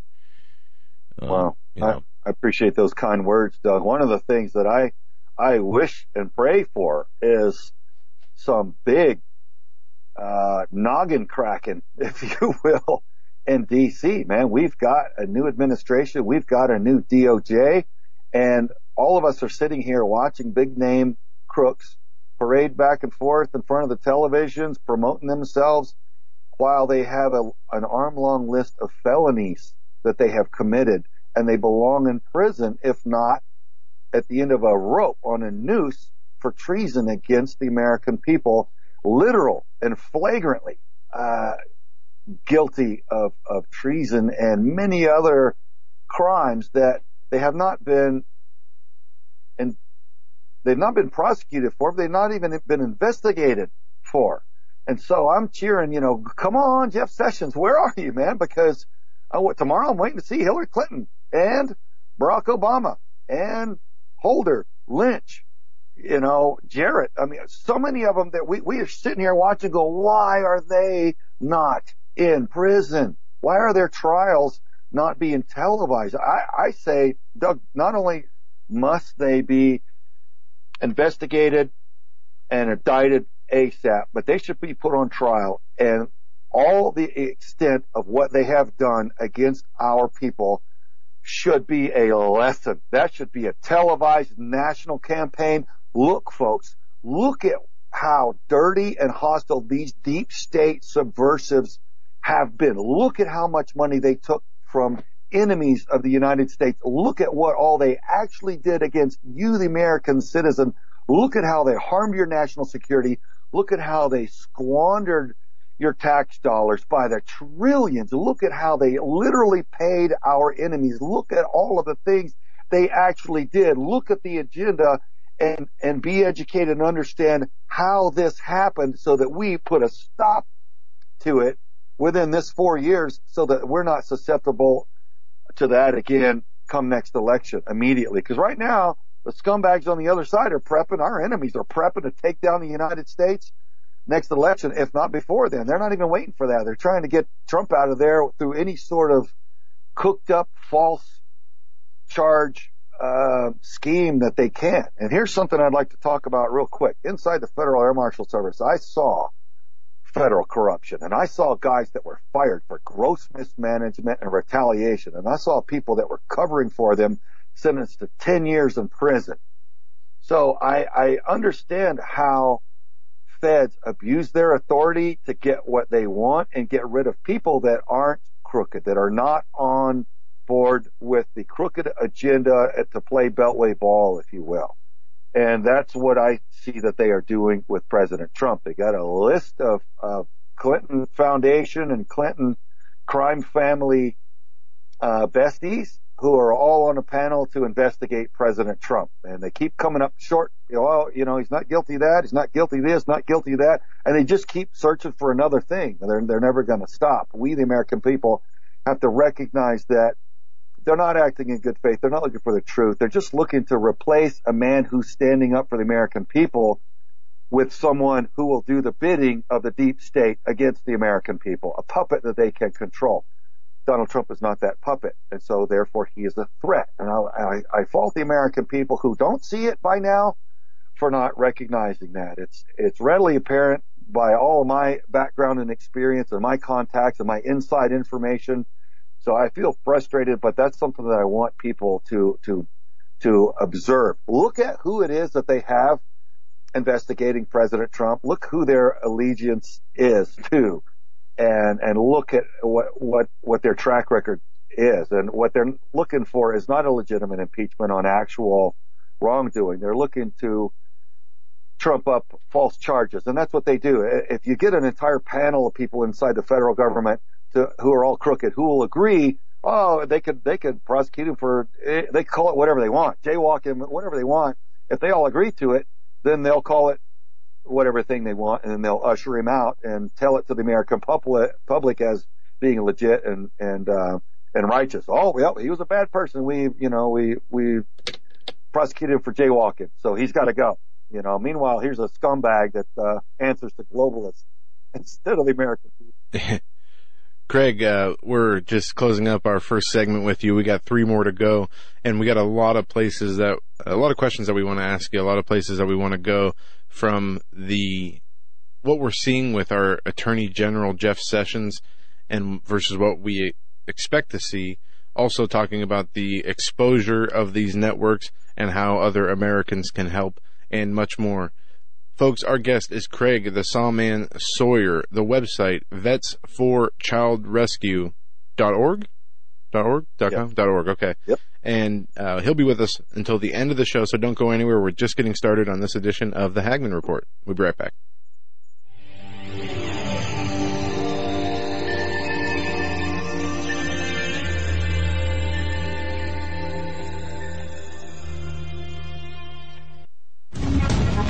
Visit HagmannReport.com for the news and articles that matter most. Stay tuned. We will be right back. Shall be great tribulation, such as was not since the beginning of the world to this time, no, nor ever shall be folks, I'm going to direct your attention to masterpreps.com. Masterpreps.com. Wow. Uh, masterpreps.com, uh, the sponsor of our show, masterpreps.com. That's masterpreps.com. Take a visit there. High quality items, made in America items. I mean, anything, everything you could possibly want from uh, cooking uh, utensils, uh, cooking frying pans. To, I mean, it is, uh, it'll blow you away. Absolutely. Eric It's insane. I mean, wow. Look at the products. Folks, visit masterpreps.com. Again, welcome to the Hagmann and Hagmann Report family. Masterpreps.com. I mean, wow. It's insane. Masterpreps.com. Are you ready for what comes next? Hi, I'm Grace Gonzalez from Trading Post in the Woods. We are an American family-owned company founded and built on skills and knowledge gained from responding to 18 major disasters in the U.S. and around the world. We found that most people don't have enough food and water to survive, let alone any medicinals to save their life. We are offering 25% off our must-have American Heritage Remedies kit. It contains 12 homeopathic remedies, a booklet that goes over everything in your kit, and our brand new book, Major Disasters Lessons Learned. Just enter coupon code HAGMAN. In life or a disaster, you must be able to take care of yourself. You may not be a medical doctor, and your grandmother and your great grandmother probably weren't either, but they still knew how to minister to their family's health issues, and so can you. Check out our American Heritage Remedies kit at www.trainedwiththewoods.com. Your life may depend on it.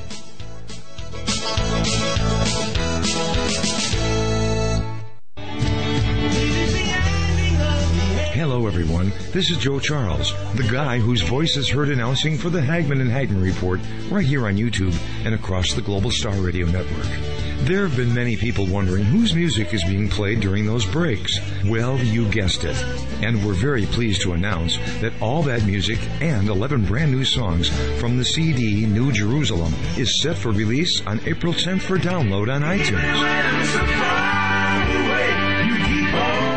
That means you can help support my ministry and be blessed by this awesome, inspiring recording.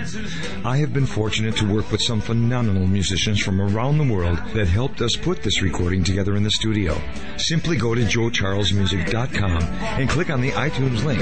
Or, if you'd rather have a CD, we'll send one right out to you. Just leave me your email and we'll get right back to you. And thanks to Doug and Joe Hagmann for making this all possible. God bless.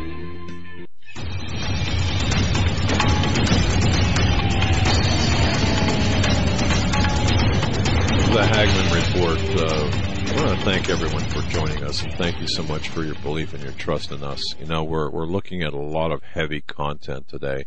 We're looking at a lot of uh, a lot of important content as well, and with us, of course, is our very special friend uh, and my uh, really a hero to me, Craig, also known as the Saw Man Sawyer. He's he had something called Vets, the number four Child Rescue.org, Vets for Child Rescue.org and it's it's an organization that's uh, it's it's let me tell you something. It's it's a, it's a great organization. Action, exposure, and uh, of course the intent here, the objective is to expose the evildoers, and, and, and that we talked about last segment. And uh, oh, before you get any further, I just uh, one one thing. I was on um, the War Room with Alex Jones earlier today, or not with Alex Jones, but with Owen Schroyer earlier today uh, I preceded Roger Stone. I just want to, just so if you want to catch that, we were talking about a number of different issues. Well, two issues, uh, including, you know, hey, uh, Jeff Sessions, pick up the red courtesy phone, basically, or or hey, Donald Trump, uh, you know, blink twice if you're being held hostage for not doing something about the Mueller situation. But uh, backing up to what uh, Craig Sir began talking about toward the end of the break, uh, Craig, we're going to turn it over to you. Um, you were kind of getting into a thought about the larger federal uh, apparatus before we took the break. So go ahead and either finish your thought or take us in whatever direction you'd like. All right. Well, I, looking, I, I, don't want to be critical of Jeff Sessions. I, I, my hope is that he will get in there and and be a a strong force for good. What I just from observation on the outside observing right now, I see a smiling gentleman who's been in DC for many, many years and has a lot of friends there and seems to be playing beltway ball and doesn't want to upset anybody. But in a time when we've got a nation in crisis and we've got an infestation of deep state subversives that are intent on undermining the American people and turning control of our country over to hostile foreign interests.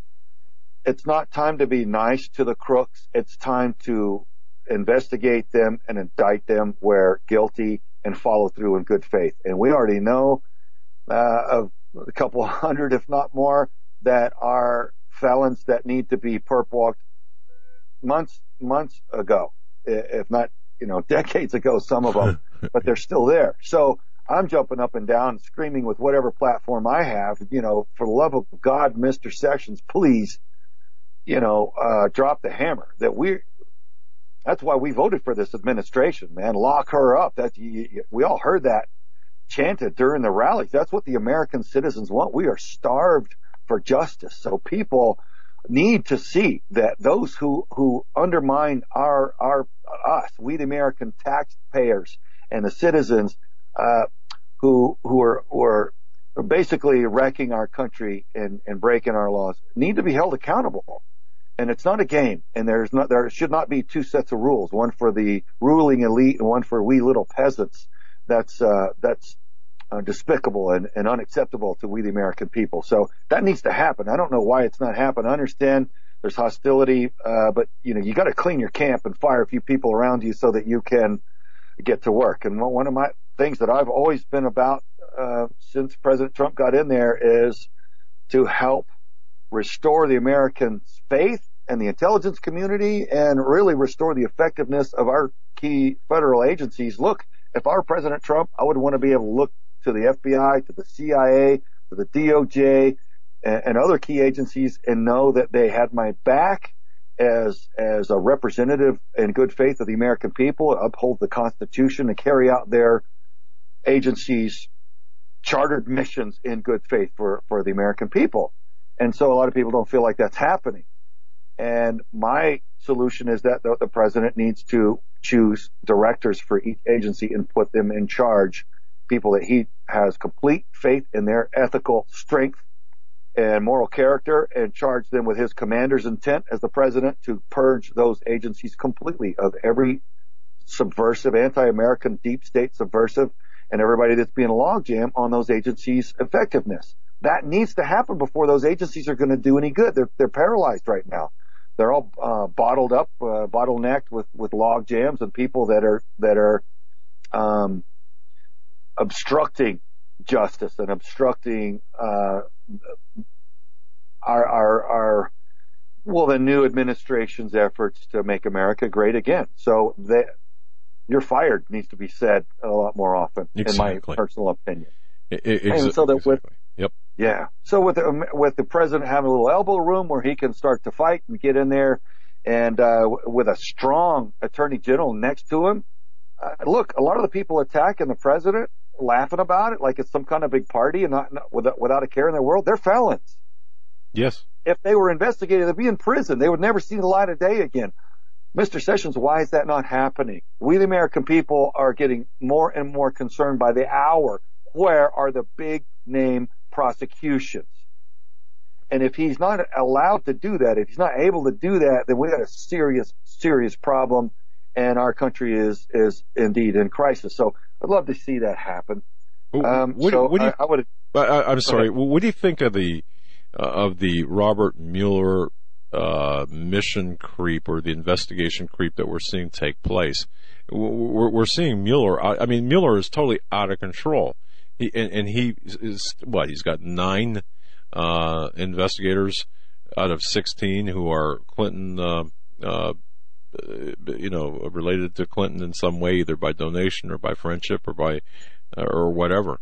Um, going after Paul Manafort, and their objective is to take down the president and the presidency. Of course, that's what I've been saying. And, and Dr. Corsi, we had on last night, said, you know what, Mueller's going to do it. I mean, if if not stop, Mueller's going to do it. I mean, what what, what do you think? Uh, well, it's it's um, you know we have the, the President Trump, the DOJ has the the opportunity to say uh, Mueller, you're out of there. I think they were they were trying to give him a chance uh, to run run aground on all of his investigations and, and, and admit, yep, nope, no Russian collusion. Um, you know, sorry, oops, we thought we had something, all done now. But he won't stop there. Now that that's been disproven, um, he's looking for something else. So now, I mean, there we we see the hostility. So I think it's time for for Jeff Sessions to say, Mueller, you're out of there. Sorry, um, no mission creep. You don't get to start just continue hunting. Um, until you can, can, trump something up or make a false charge stick. Uh, there is a scope of your investigation. That scope's been exhausted. Now you're onto something else. So as far as I'm concerned, that, that investigation is, is over with. And, uh, exactly. if not, I mean, with the mission creep and the, and the, the undue push for further things, uh, it's almost to the point where at what point do those investigators who are not acting in good faith, who are trying to trump up false charges, at what point do they become suspects and go under investigation to find out, okay, who's, who's putting leverage on you and why are you pushing so hard for something that, that's, that's clearly not there. So I think we just need to, we need to stop playing games. I think President Trump maybe thought that, um, that this would exhaust itself and the American people would be satisfied once the truth was discovered and then we could move on. But the deep state uh, have been there for decades, if not generations. They do not want to leave. That swamp does not want to be drained. They're they're not going to go willingly. It's not going to happen. So we've got to recognize that and realize we're not going to win any brownie points with the public by letting them exhaust themselves with a with a BS investigation. We got to pull the plug on it and say, okay, now get out of the way. We got work to do. Absolutely uh, right. we've let you have your have your run at it. You, have come up dry. So um, anyway, uh, so I think that's what needs to happen. Now, along with that,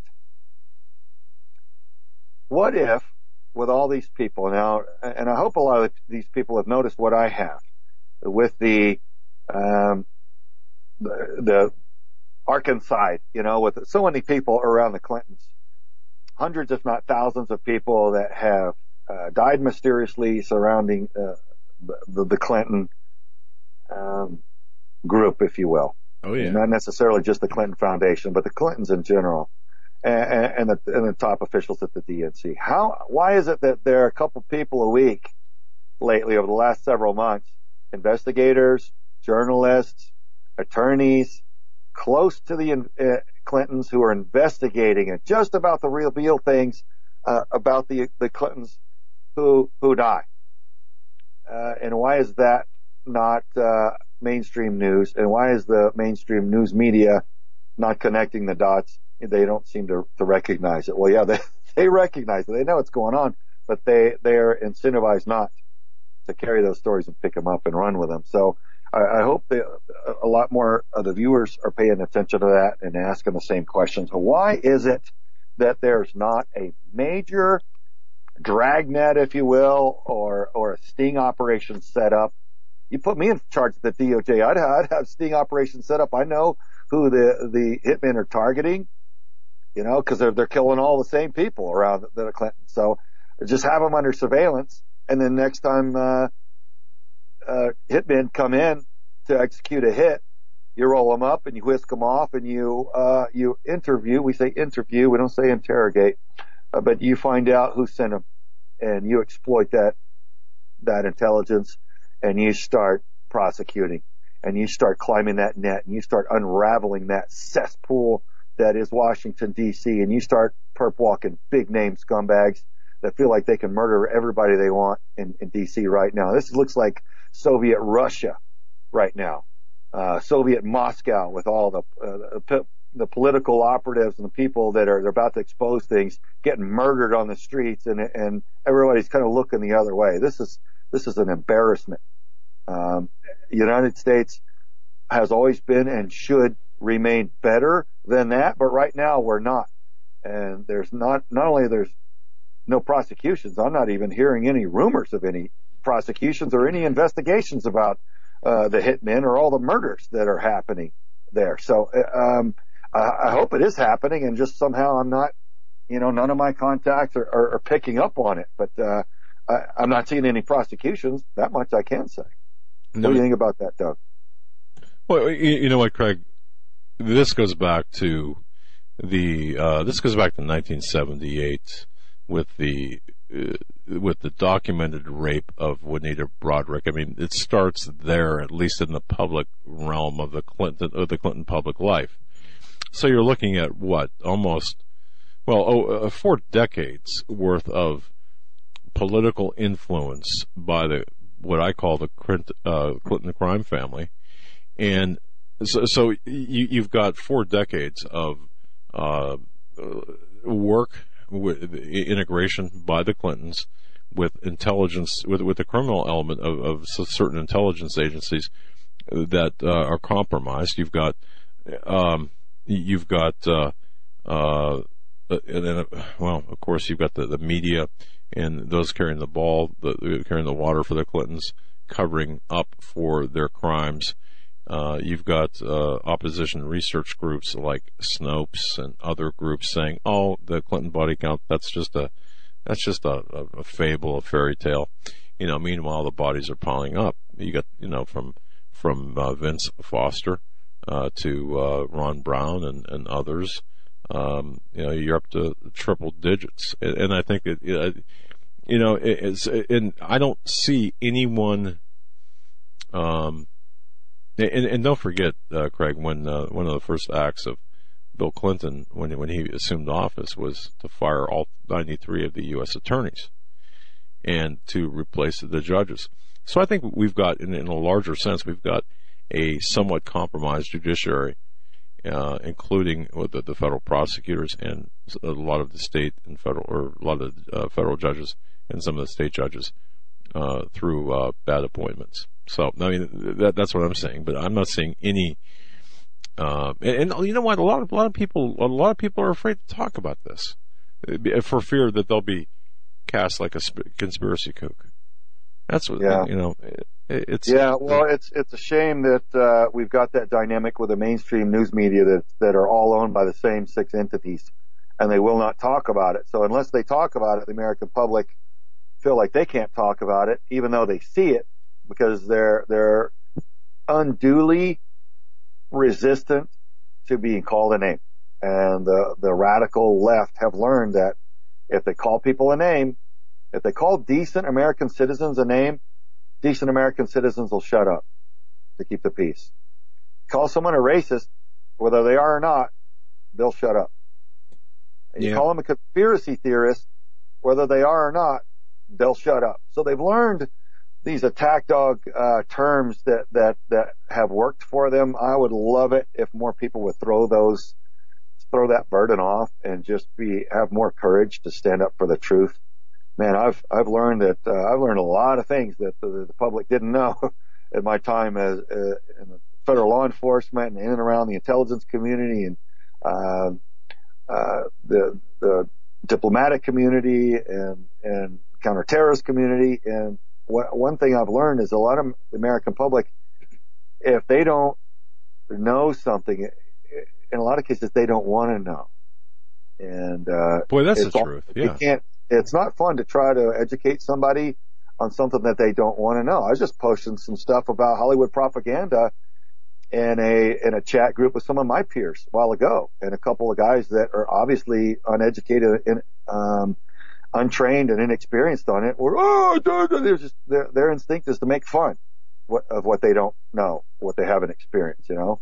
And so it's it's it's funny dynamic, you know. Then you'll have people that are educated, they've been in the intelligence community or they've been in Hollywood, and they'll pipe in like, oh yeah, yeah, here's you know, here's some education, here's some information on that, and start bringing some clarity. But uh, you know, American public, we, need alternate sources of information. We need the intelligence to be pushed out to the American citizens in platforms that are other than the mainstream, because the mainstream have been so corrupted and turned so hostile, and so the American citizens have been lulled into a a false reality, and uh, and they have been widely deceived. So they don't they don't know. I mean, a lot of people think Hillary Clinton is just a nice lady who might somehow be misunderstood. I mean, they genuinely don't know, even though they're watching and they see all this stuff. They see Benghazi. They they see the operators that were on the ground. Some of my brothers are talking about it. That um, and and a lot of these facts come out, and the American people they they've just got that cognitive dissonance where they don't want to change their outlook and position. It's inconvenient. You know, change is is uncomfy, so they just lock into the position that they've held, even if wrong, and block out everything else because they fear change, and it's unfortunate. Craig, I want to ask you That's this. best. That's not a, you know, if you love somebody, you want them empowered and knowledge is power. So that's one of my things is like, man, I want to show people what really goes on so that they can make wise choices on who they vote for so that those big elected officials can bring good things to us, you know, for us, not, not, not, uh, harmful and counterproductive things like we've had in decades past. Go ahead, Joe. Yeah, Craig, I want to ask you this. You mentioned the, the media and, and Hollywood. Uh, we just saw the Emmys have the lowest ratings uh, as they went on a three hour Trump bashing fest. And I wanted to ask you, you know, you mentioned the people that were, um, in Hollywood and, and in the news who are doing all these things, saying all these things about Trump from white supremacist to racist, all these different, uh, you know, accusations and name calling. We have the, the whole Hollywood culture and the liberal media.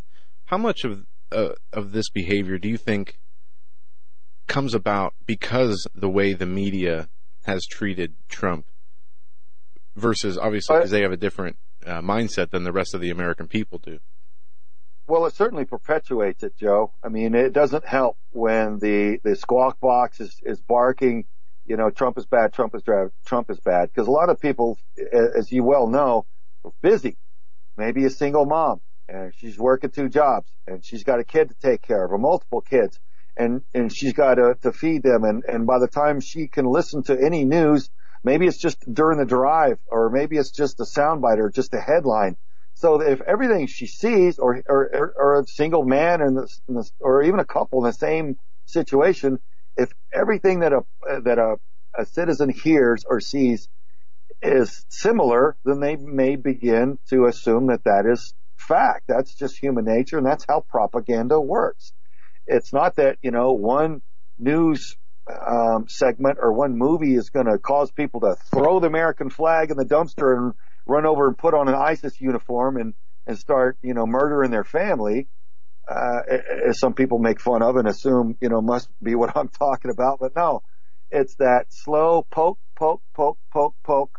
Trump is bad, Trump is bad, Trump is bad all day, every day, and people don't know if they don't have any sources for better information, then they they'll begin to regurgitate that because the studies have been done. That's how you know the human psyche works.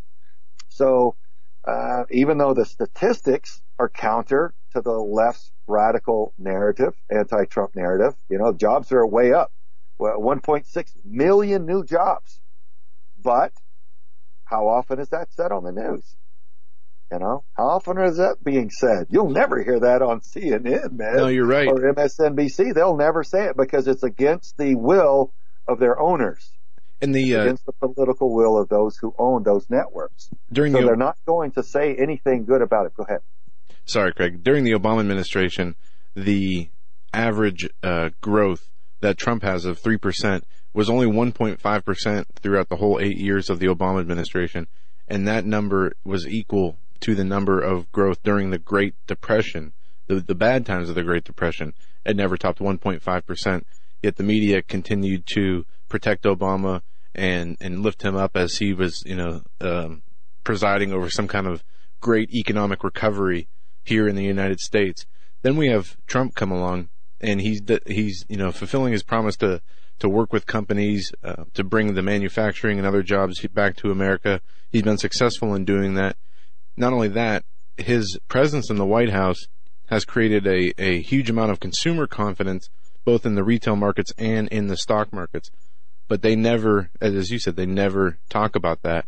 And everything that he does, they continue to criticize, even to the point where his, I don't know if you saw his UN speech that he gave, but uh, many have taken, uh, have, have a problem with it in the media, saying that his speech weakened America, and was very dark and totalitarian. The same bag of tricks that the media always likes to pull. Yeah. Um, but what do you think about his UN speech yesterday? Well, you know what? I, I thought it was good, and um, I think his heart's good. I think he's trying to do good things, man. Uh, you know, when I was still deploying a lot in, into the war zones, uh, the only uh, American programming we got was Armed Forces Radio Television Network. So they would switch between news channels every half hour. So we were forced to, to, to consume news from different outlets, you know, every half an hour. So it switched and rotate through the whole list of them. And I, I, I while disruptive in one way, I gained an appreciation for it in another way because it forced me to, to recognize the, the, the disparity and the, the vast cavern between uh, what the different squawk boxes were putting out. One would say the sky's red, the other say the sky is blue. And we'd come back from, you know, covert missions and different agencies and, and have something be big major news and I would watch the way that they would talk about it on the news. One channel would describe it one way, another channel would describe it completely differently. I'm like, wait a minute. I was there. I understand what happened. How can they say that? And, uh, and you know, the more I know about uh, some of the execs and the, and the owners, now I, I realize, you know, how hardcore the agenda is and how determined they are to to deceive the American public and and vote in bad people and break the United States and and and put us under the control of a hostile uh, foreign interests. So knowing that it's that their intent is is that bad now I'm not surprised at all. It may, it, it, I can predict what they're going to do. I already know what they're going to do and say and how they're going to spin it because I see where they're, where they're going. I can, I can plot out the logic in my mind. So I think a lot of people from the intelligence community or, or, uh, that have been in the federal government and, and kind of know both sides kind of see that and, and can recognize that for what it is. But I think people really should do that, encourage them to take and and and I, I and I'm sorry. First, I want to say take information from multiple sources so that you can make that comparison and have a little bit more balance.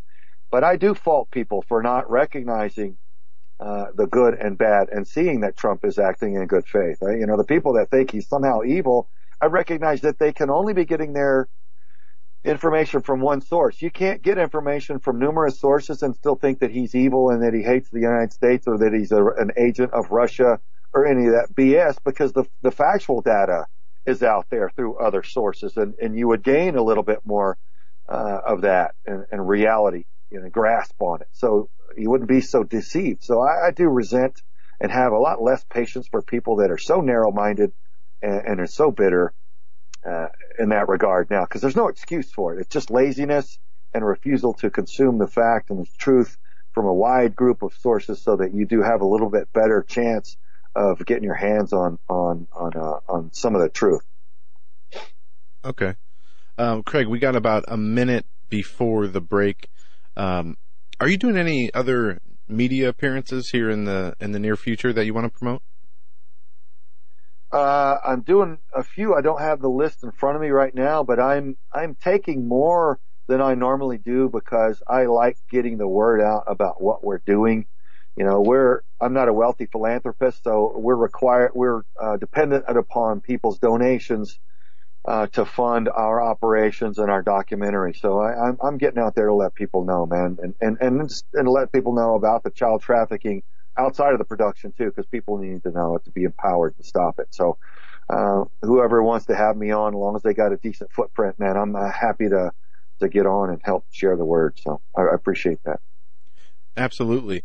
Folks, our guest is Craig the Saw Man Sawyer.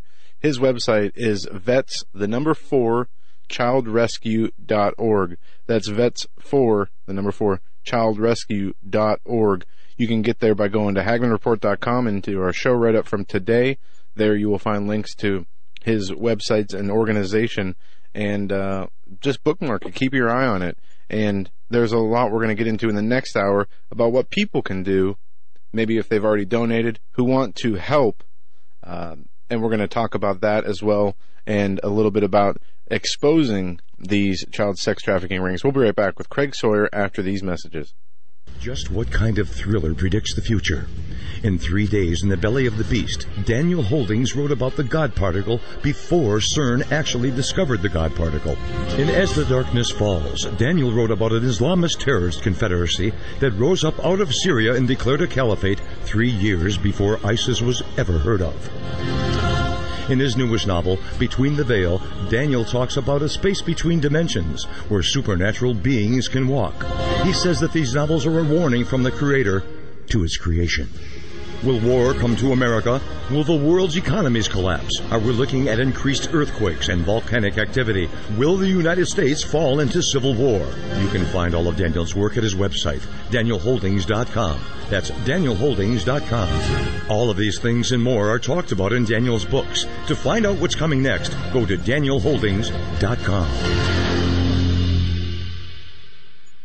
Worldwide demand is making coconuts one of the highest yielding cash crops available today. Coca-Cola, Pepsi, and many high net worth individuals have invested billions of dollars into coconuts for strong growth and solid long-term income. Yields could be as high as 18% or more per year. Capital appreciation and exceptional income for up to 60 long years would be an absolutely brilliant investment to pass on to future generations. Diversify wisely with direct ownership of fully managed coconuts on prime farmland close to the beautiful Costa Rican border. For more information, qualified accredited investors should go to profitsincoconuts.com or phone 855-888-6288. That's 855-888-6288. This announcement does not constitute an offer to sell securities or a solicitation of an offer to purchase. Offer made by prospectus only. 855-888-6288 or visit profitsincoconuts.com. Profitsincoconuts.com. You may never look at your city, town, or its people the same way ever again. Stained by Blood, a murder investigation based upon a true story by private investigator Douglas J. Hagmann. Using the character Mark Stiles, Hagmann takes you on a journey behind the scenes where the homicide becomes secondary to an underworld of satanic ritual abuse, child abduction, and even mind-controlled experimentation. For five years, a brutal killer remained on the loose, free to kill again. As Mark struggles to navigate the maze of bizarre twists and untangle a web of deeply hidden secrets kept by some of the most powerful and influential people in his community and beyond. Stained by Blood. Order your copy of this engaging novel today at HagmannandHagmann.com and click on the link. Stained by Blood at HagmannandHagmann.com and click on the link. Stained by Blood.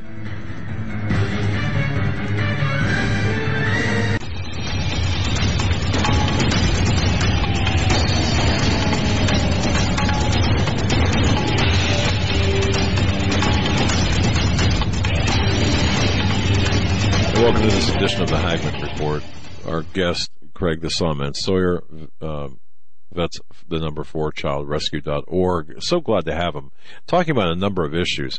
You know, let's talk about uh, a couple of things, including, if we can start out this hour, if you don't mind, let's talk about the Islamic infiltration that really we saw post 9-11. Uh, do, you, do you mind? Can we, can we go there? Absolutely. All right.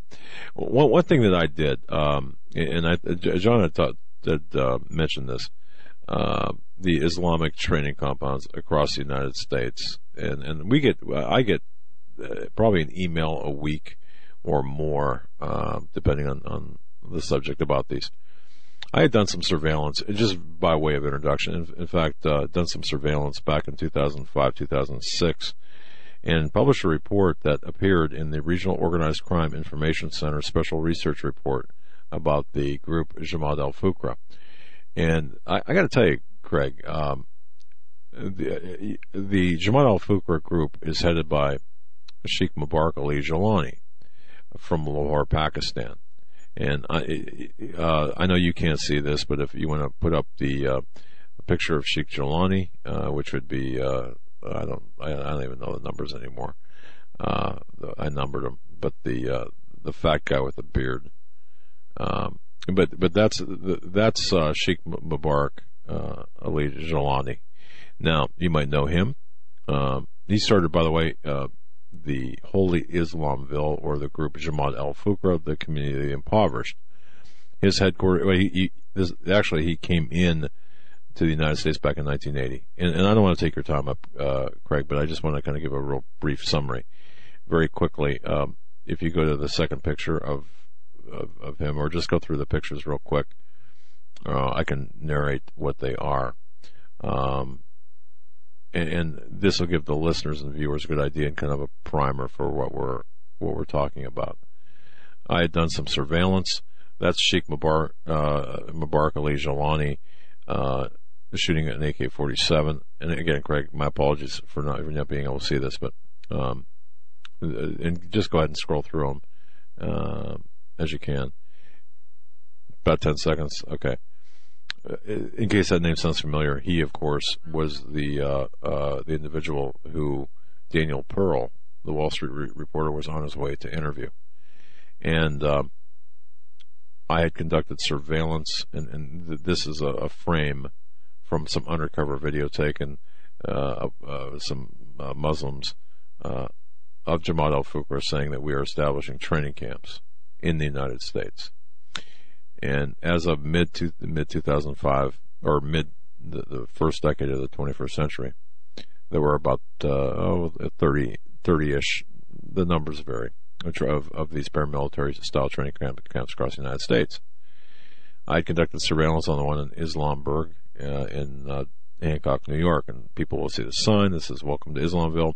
I took that picture, and it's it's been all over the internet. And what I found there, Craig, was um, activity, paramilitary activity, training, and uh, in fact, I found an unmarked grave. I found a school bus with bullet holes. Uh, the school bus was shot up. Uh, they were using it for target practice. They were the, the Muslims there were using it to board uh, for training, for paramilitary training. I talked to the neighbors, interviewed the neighbors. This was a long, very lengthy surveillance operation that I conducted personally, uh, and along with uh, other investigators uh, working on my behalf. That that picture there, or variations thereof, uh, it's a sign that says "Welcome to Islamberg." That has been featured on numerous channels. I took that photograph um, at the very beginning of, of my surveillance. The reason I, I mention all of this is I, I, I drafted a report in uh, 2006, February 13th of 2006, and submitted it to the FBI.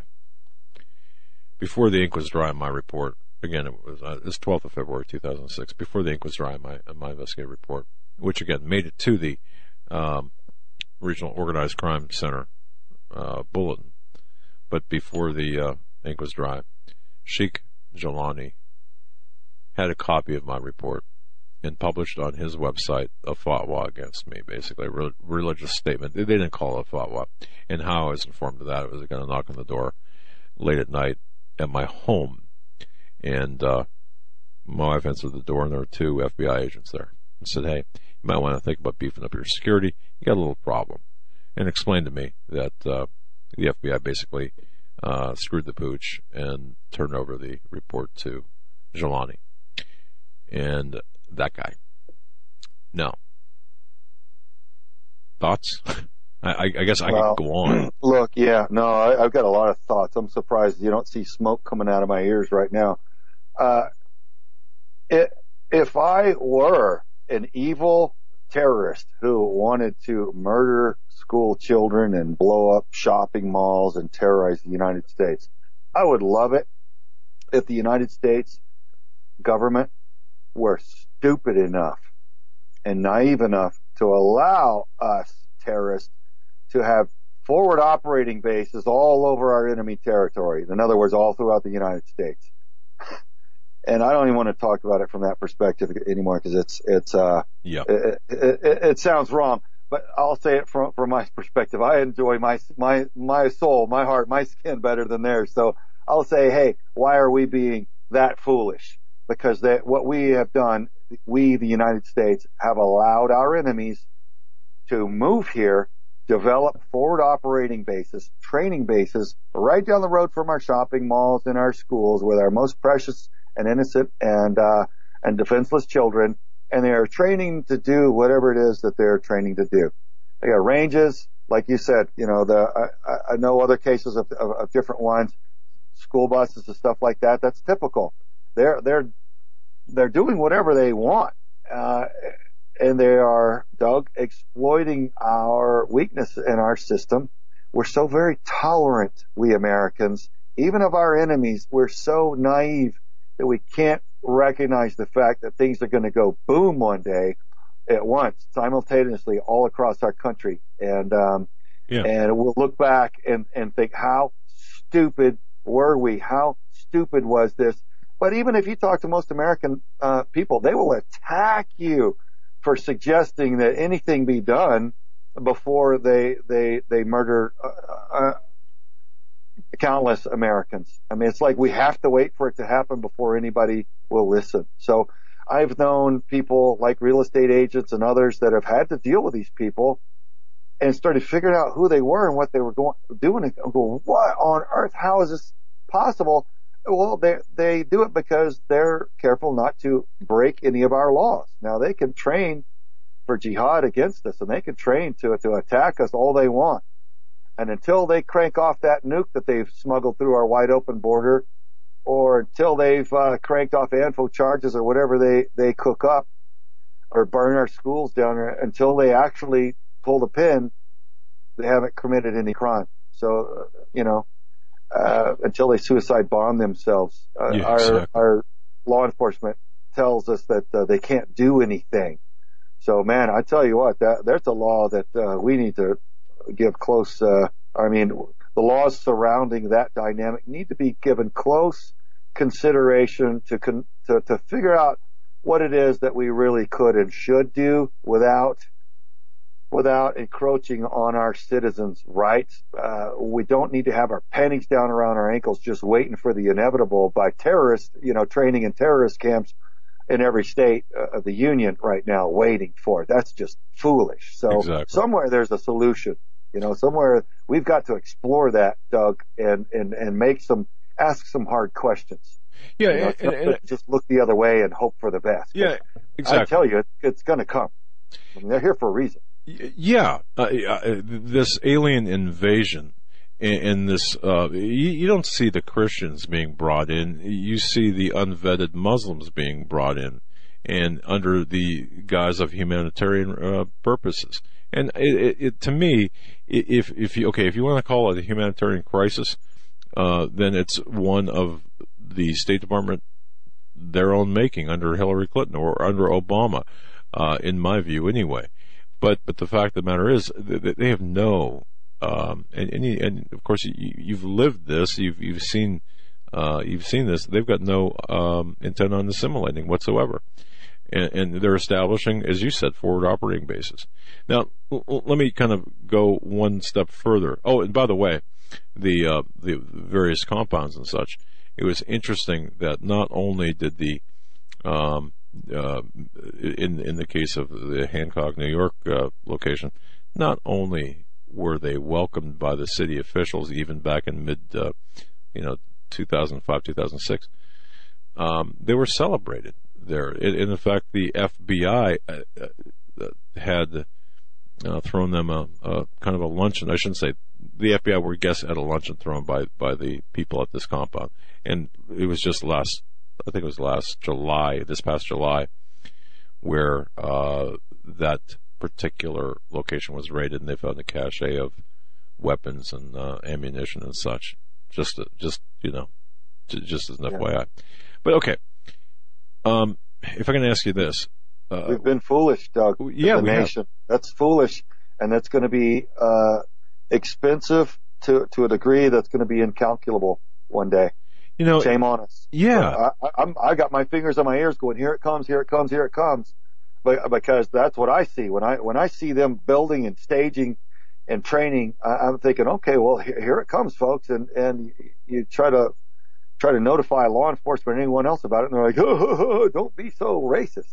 You know, it's not about any race. I don't care where they come from or, or what their race is. I care what they're preparing to do and what their ideology demands that they do. It, it's a one-way street with Islam. There's no give. It's all take. That's they right. take. They conquer.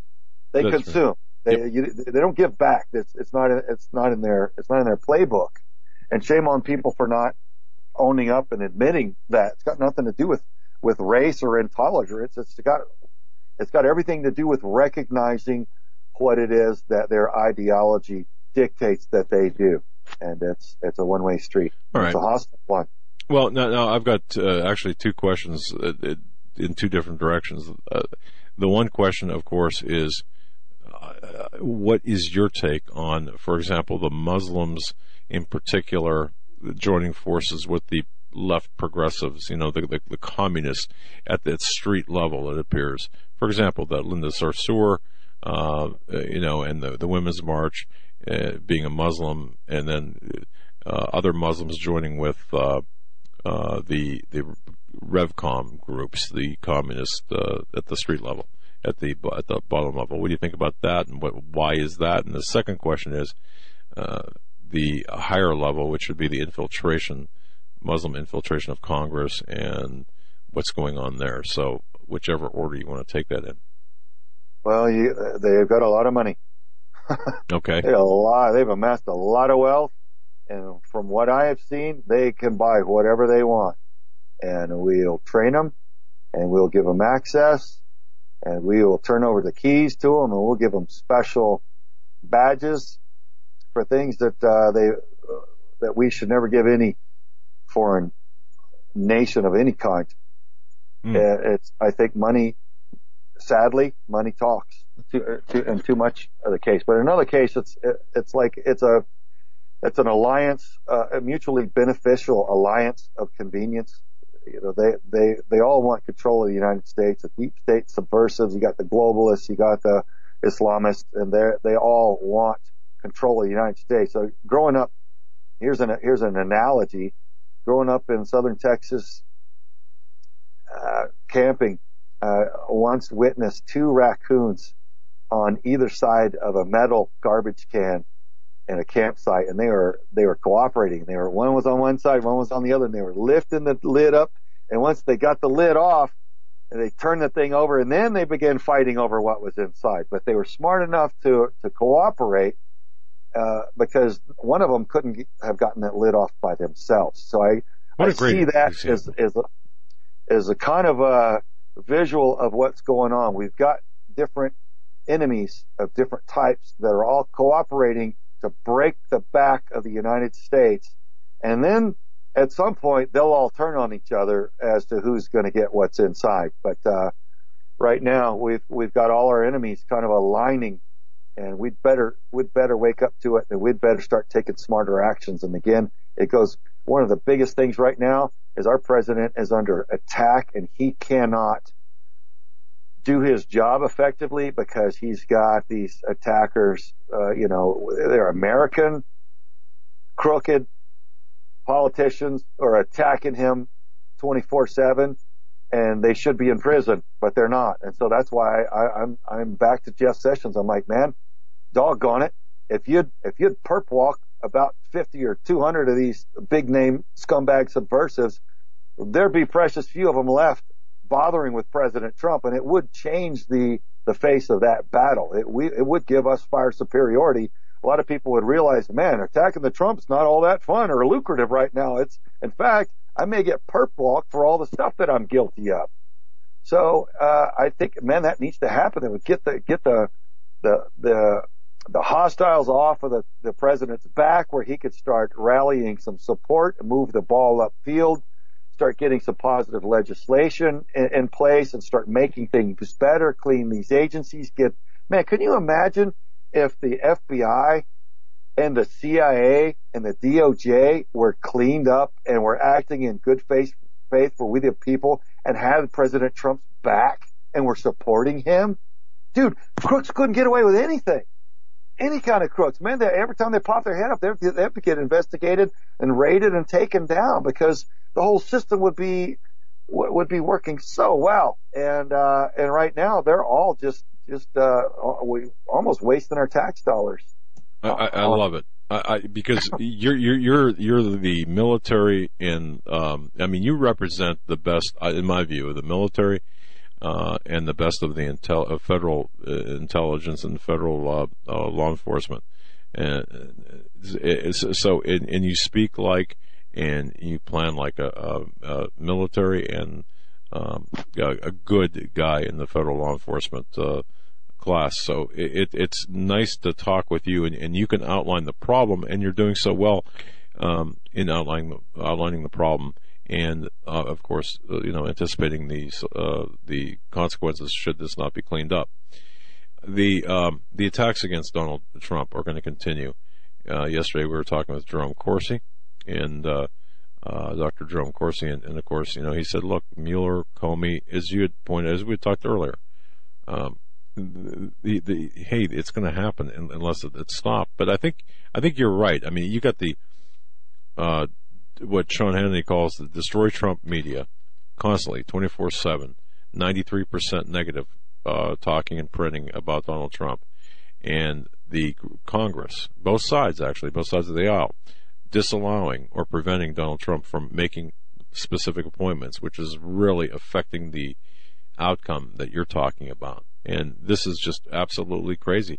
I mean, are, are we not seeing, in your estimation, are we not seeing kind of a coup take place within the federal government right now? It's it's a slow creep, silent coup is what it is. And at some point, and and people who agree with me that the First Amendment is crucial, is very very important. Some of them are going to have a problem with this, even though they agree with me on the First Amendment. We've got to protect that First Amendment, man. Our our our, our freedom of speech is is crucial, man. That's one of the biggest parts of who we are and what the United States is. But at some point, when you have a news media and an entertainment media that is so bought out and so owned by hostile entities and is being used so negatively and deceiving the, American citizens to such a degree that it is literally a slow creep hostile uh, coup of sorts of, of a, a deliberate propaganda and deceit campaign to cause the American public to think that things are different than they really are. in order to get a, a, a positive and loyal president out of there, at what point do the owners and the execs of these news agencies are what at what point are they held accountable and what point is too far as far as the lying and deceit because look yep. CNN MSNBC the others they're lying their pants off and it's exposed constantly uh, by Fox News and, and those in the private sector hey look here's the factual data they were wrong about that uh, uh, How, yep at, at what point are they legally accountable for attacking our our commander in chief? Because at some point they are liable. At some point they must be held accountable. And it's a again, it's tricky territory. People are going to go First Amendment. Well, yeah, I, I get it. I'm on board with that. I, I agree. But at some point there is a such thing as too far, and I think we have to start exploring what that is. Absolutely. And Craig, I saw a report today that talked about how when you have right wing media versus left wing media, how one story uh, can raise two different sets of what they call alternative facts. And we can look at that as spin on either side. But when you get a news story that comes out and, and says one thing, and then you have each party and the party's media spin it to say things the way they want it to, it, it takes on a whole different meaning. And I agree that there does come a, a time when a line needs to be drawn um, where we see all this frivolous and sensationalist reporting that is trying to undermine the president. There has to be a line drawn that says, um, you know, we, we have to keep facts away from speculation and opinion. And it just seems like any integrity in journalism from the mainstream media has disappeared. How do we get that back in the mainstream? I'm not sure.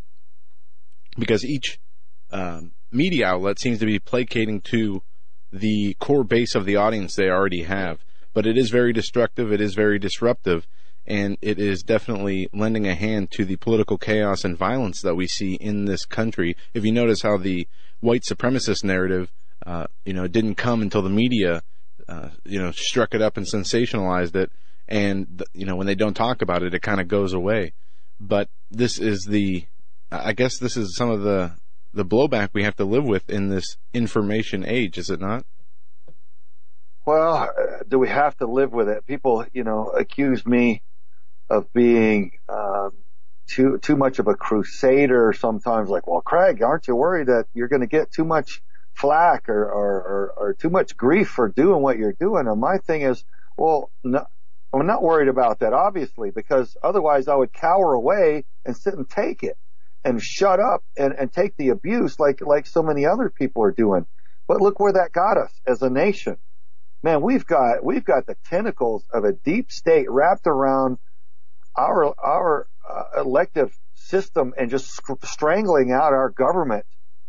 Uh, and, and, putting a strangle on our people, man, through the IRS and, and entertainment media and so many other ways. It's just, this struggle to take over control of our of our country cannot be ignored and um, and abided any any further. Like it's like an old country boy, I, I will not, I cannot abide it. You know, I, mean, I love it, man. I feel like you know, yeah, uh, just saying, oh no, man, I, I I cannot abide it. I just can't.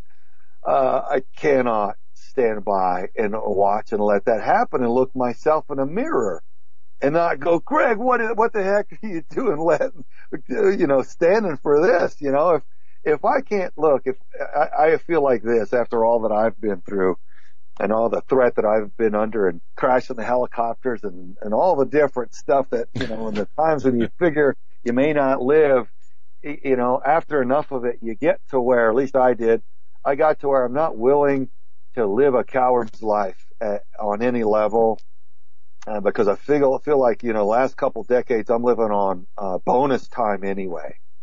Uh, and if I can't be proud of myself or what I'm doing, then uh, then I'm doing something wrong. And so that's kind of how it makes me tick. I don't expect everybody to operate uh, on that frequency, but that that's just what makes me feel good. I feel good doing what's right. I feel good trying to empower the people that I love, trying to inform them so that they can look after what's best for them and, and kind of wake people up, shake them awake, you know, like, hey, the ship is sinking, wake up. I don't want you to, you know, go down with it, you know, let's save this, let's patch this thing up and have sail to brighter, brighter seas, you know.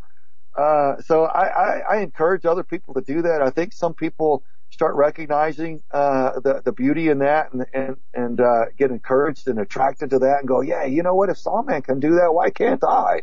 You know, Amen. Saw's not a genius. He's not, um, he's not a perfect phys- physical specimen. He's, he's not a great speaker. He's not handsome. He's just a regular guy that just decided to, to not to abide it when he, when he saw something that was so, uh, unpalatable and unacceptable. You know, I mean, we, the American people, are, are intended to run this country, man. That's how our founding fathers set it up. They were very selfless men in that regard, man. They agonized over uh, our, that Bill of Rights, man, and and our Constitution. It really was a beautifully um, conceived uh, set of laws and and country as they founded it. And uh, man, I, I think the least we can do is pay attention and roll our sleeves up and and assert ourselves and and participate and and try to maintain the freedom that we have, man, because it's it's being eaten up Yeah, every day. A republic, a a- time. a And re- it doesn't go in reverse. Exactly, a republic if you can keep it. And right now we're at, uh, it, it, you know, we're we're holding on by the, our fingernails. We're up against the bottom of the hour network break. Craig Sawyer,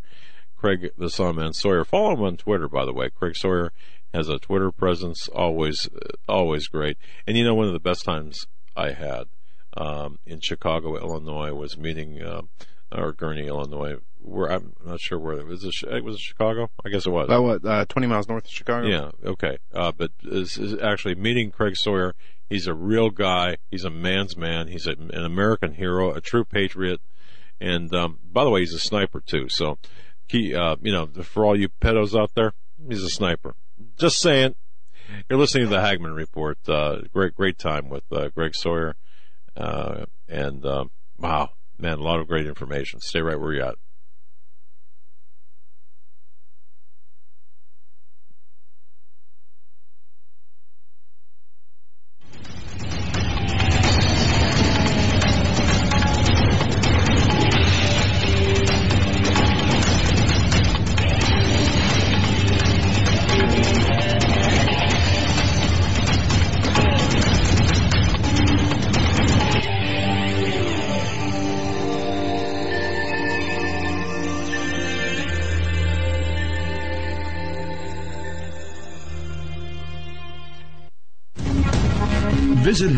HagmannReport.com for the news and articles that matter most.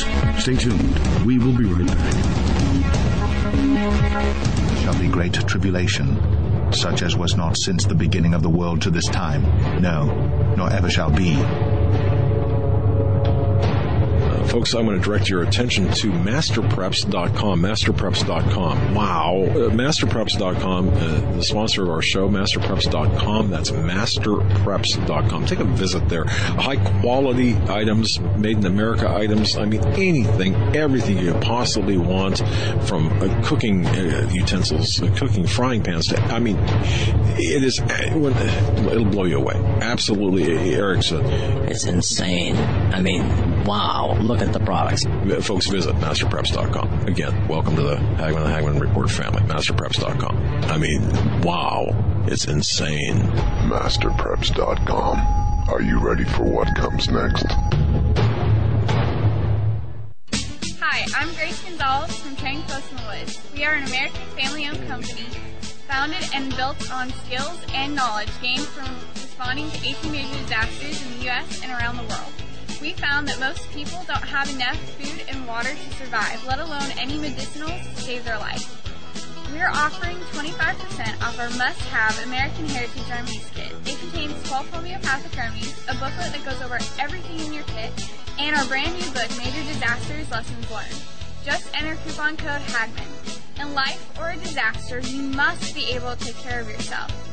You may not be a medical doctor, and your grandmother and your great grandmother probably weren't either. But they still knew how to minister to their family's health issues. And so can you. Check out our American Heritage Remedies Kit at www.trainpersonwoods.com. Your life may depend on it.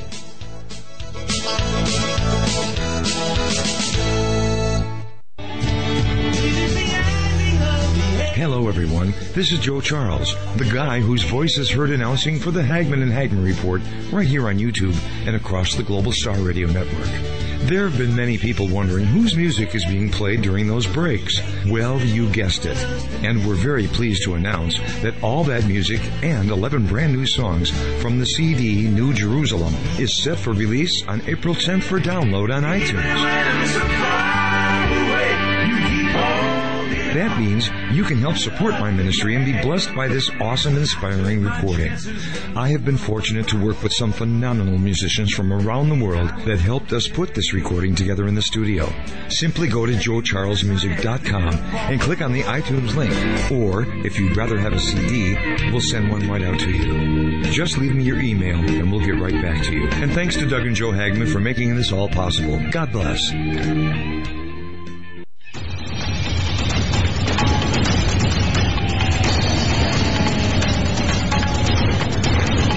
Hey, welcome to the Hagmann Report. You know, I was just thinking, uh, our guest, uh, Craig Sawyer, Vets 4, that's the number 4, Vets 4, childrescue.org. One of the nicest guys you'd ever want to meet. As long as you, as long as you don't, uh, you know, uh, peeve him off a little bit, okay? Because, or, or as long as you're not the enemy, alright? Because, I mean, he could take you out like from, you know, two miles with a, uh, with a straw. I'm telling you, the, the guy's deadly. Um, and I was just laughing. Joe and I were laughing. Uh, you know, it's, it's interesting how many people mistake, uh, kindness for, uh, uh, tolerance or, you know, it's just, it's just, uh, but our guest is just a stellar human being and a, a, guy that, a real man's man. And I'll tell you something, a guy that we want on our side and we value that is on our side. Um, and is out there in front of the pack, leading the pack. Vets four, that's vets the number four childrescue.org. He's got a Twitter presence. He's got uh, the website and, and, such. So, Craig Sawyer, the Saw Man Sawyer. Uh, Joe, you're talking as well. Yeah, the during fun the break. stuff. Yeah. And folks, if you go on the Hagmann report right up for the show tonight, it details uh, a number of projects that Craig has worked on in um, in Hollywood for the History Channel and the uh, Military Channel. And one of the ones we were talking about during the break was that he was the most frequent expert on all five seasons of the History Channel's Top Shot. Now, Craig, I haven't, I, have seen a few of the episodes, just bits and pieces of them. I, I, haven't really sat down to ever watch that show. But did you get to do, um, did you get to set the example of you know these different types of shots they were doing and different weaponry. How involved were you in the show? Sometimes, yeah, yeah. I was I was involved in the production as far as lining up different vendors for for the weapons and sometimes vehicles, and uh, enjoyed that. And that's kind of how I got my, I think my foot in the door for production. They didn't they didn't uh, call me a producer or give me credit for that, but I look in hindsight, that's what I was doing. I was connecting things, uh, and, and, some big things that they didn't, they never capitalized on there. They, I guess they didn't believe me or whatever, but, uh, uh, shame on them, uh, cause we've used those for other things now. Uh, right now I, I, I, I co-produce and I co-star with, with, uh, R. Lee Ermey for one called Gunny Time.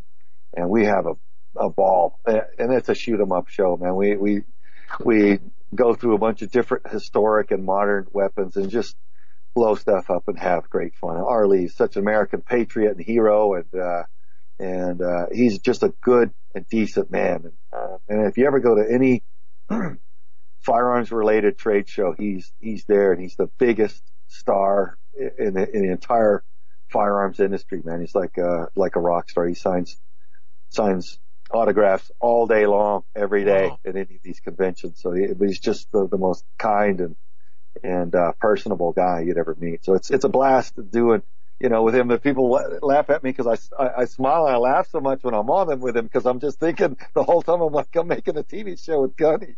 You know, first first time I saw him was on Full Metal Jacket. You know. Oh, oh what the heck is this? Oh, jelly donut. And the way he, Oh, yeah. does that. I'm like, oh man, he's like, yeah, here I am. I'm, I'm, I'm making TV with Gunny, you know, so it's just fun. It's just, oh man. surreal. Well, a- a- and you know what? I, I think I think uh, we all uh, you deserve that. Um, it's it's kind of that that would be like a vacation for you almost uh, blowing Yeah. stuff up and that'd be fun. Yeah, I don't, I, I can't complain. I don't mind it a bit. well, I laugh on set. We have a lot of fun. I mean, I work hard. I make sure that they get their shots. They they call me one shot saw man because you know the, the high speed camera guys and all that. They've got to set each shot up, you know, multiple times. Sometimes depending on what kind of uh, target they they're setting up, and if it's an exploding target or something like that. But I can put them put the bullets where they where they want them and work with the cameraman so that uh, everybody's in focus and we get it one time so they're not wasting money and and daylight. So it's it it's gone well, and I just I enjoy working with all the professional crew and and uh and, and shooters and all that. It's just been it's just been a good time. Well, so that- I man, that's appreciate great. That's great. That, that, that's, that just sounds like a lot of fun. Uh, you know, I'd love to, uh, j- just something about being able to blow things up, um, legally, uh, it just appeals to me right now. Um, Yeah, man. It's therapy. therapy. There you go. Yeah, I, I'm trying to convince my wife to let me do blow some. Never mind.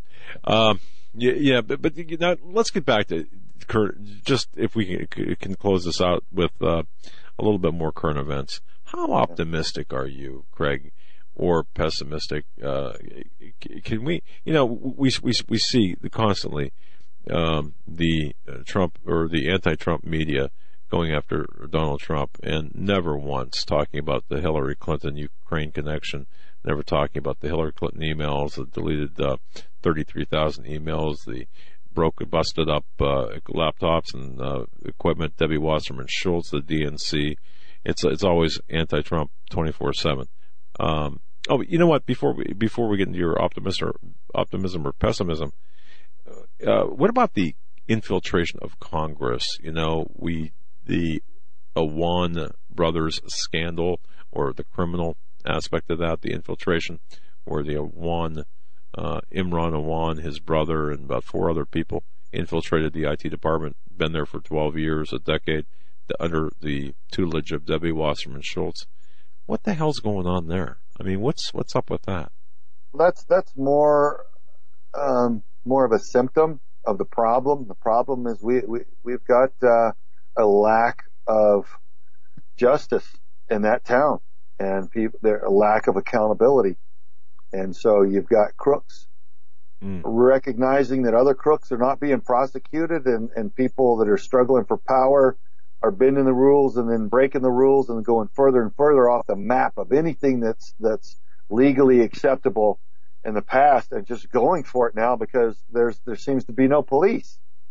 You know, there's no uh Exactly. nobody to hold them accountable. No, no, no, nobody's getting perp walk. You don't see anything happening to Hillary or, or Obama or Holder or any of them. They're just doing whatever they want.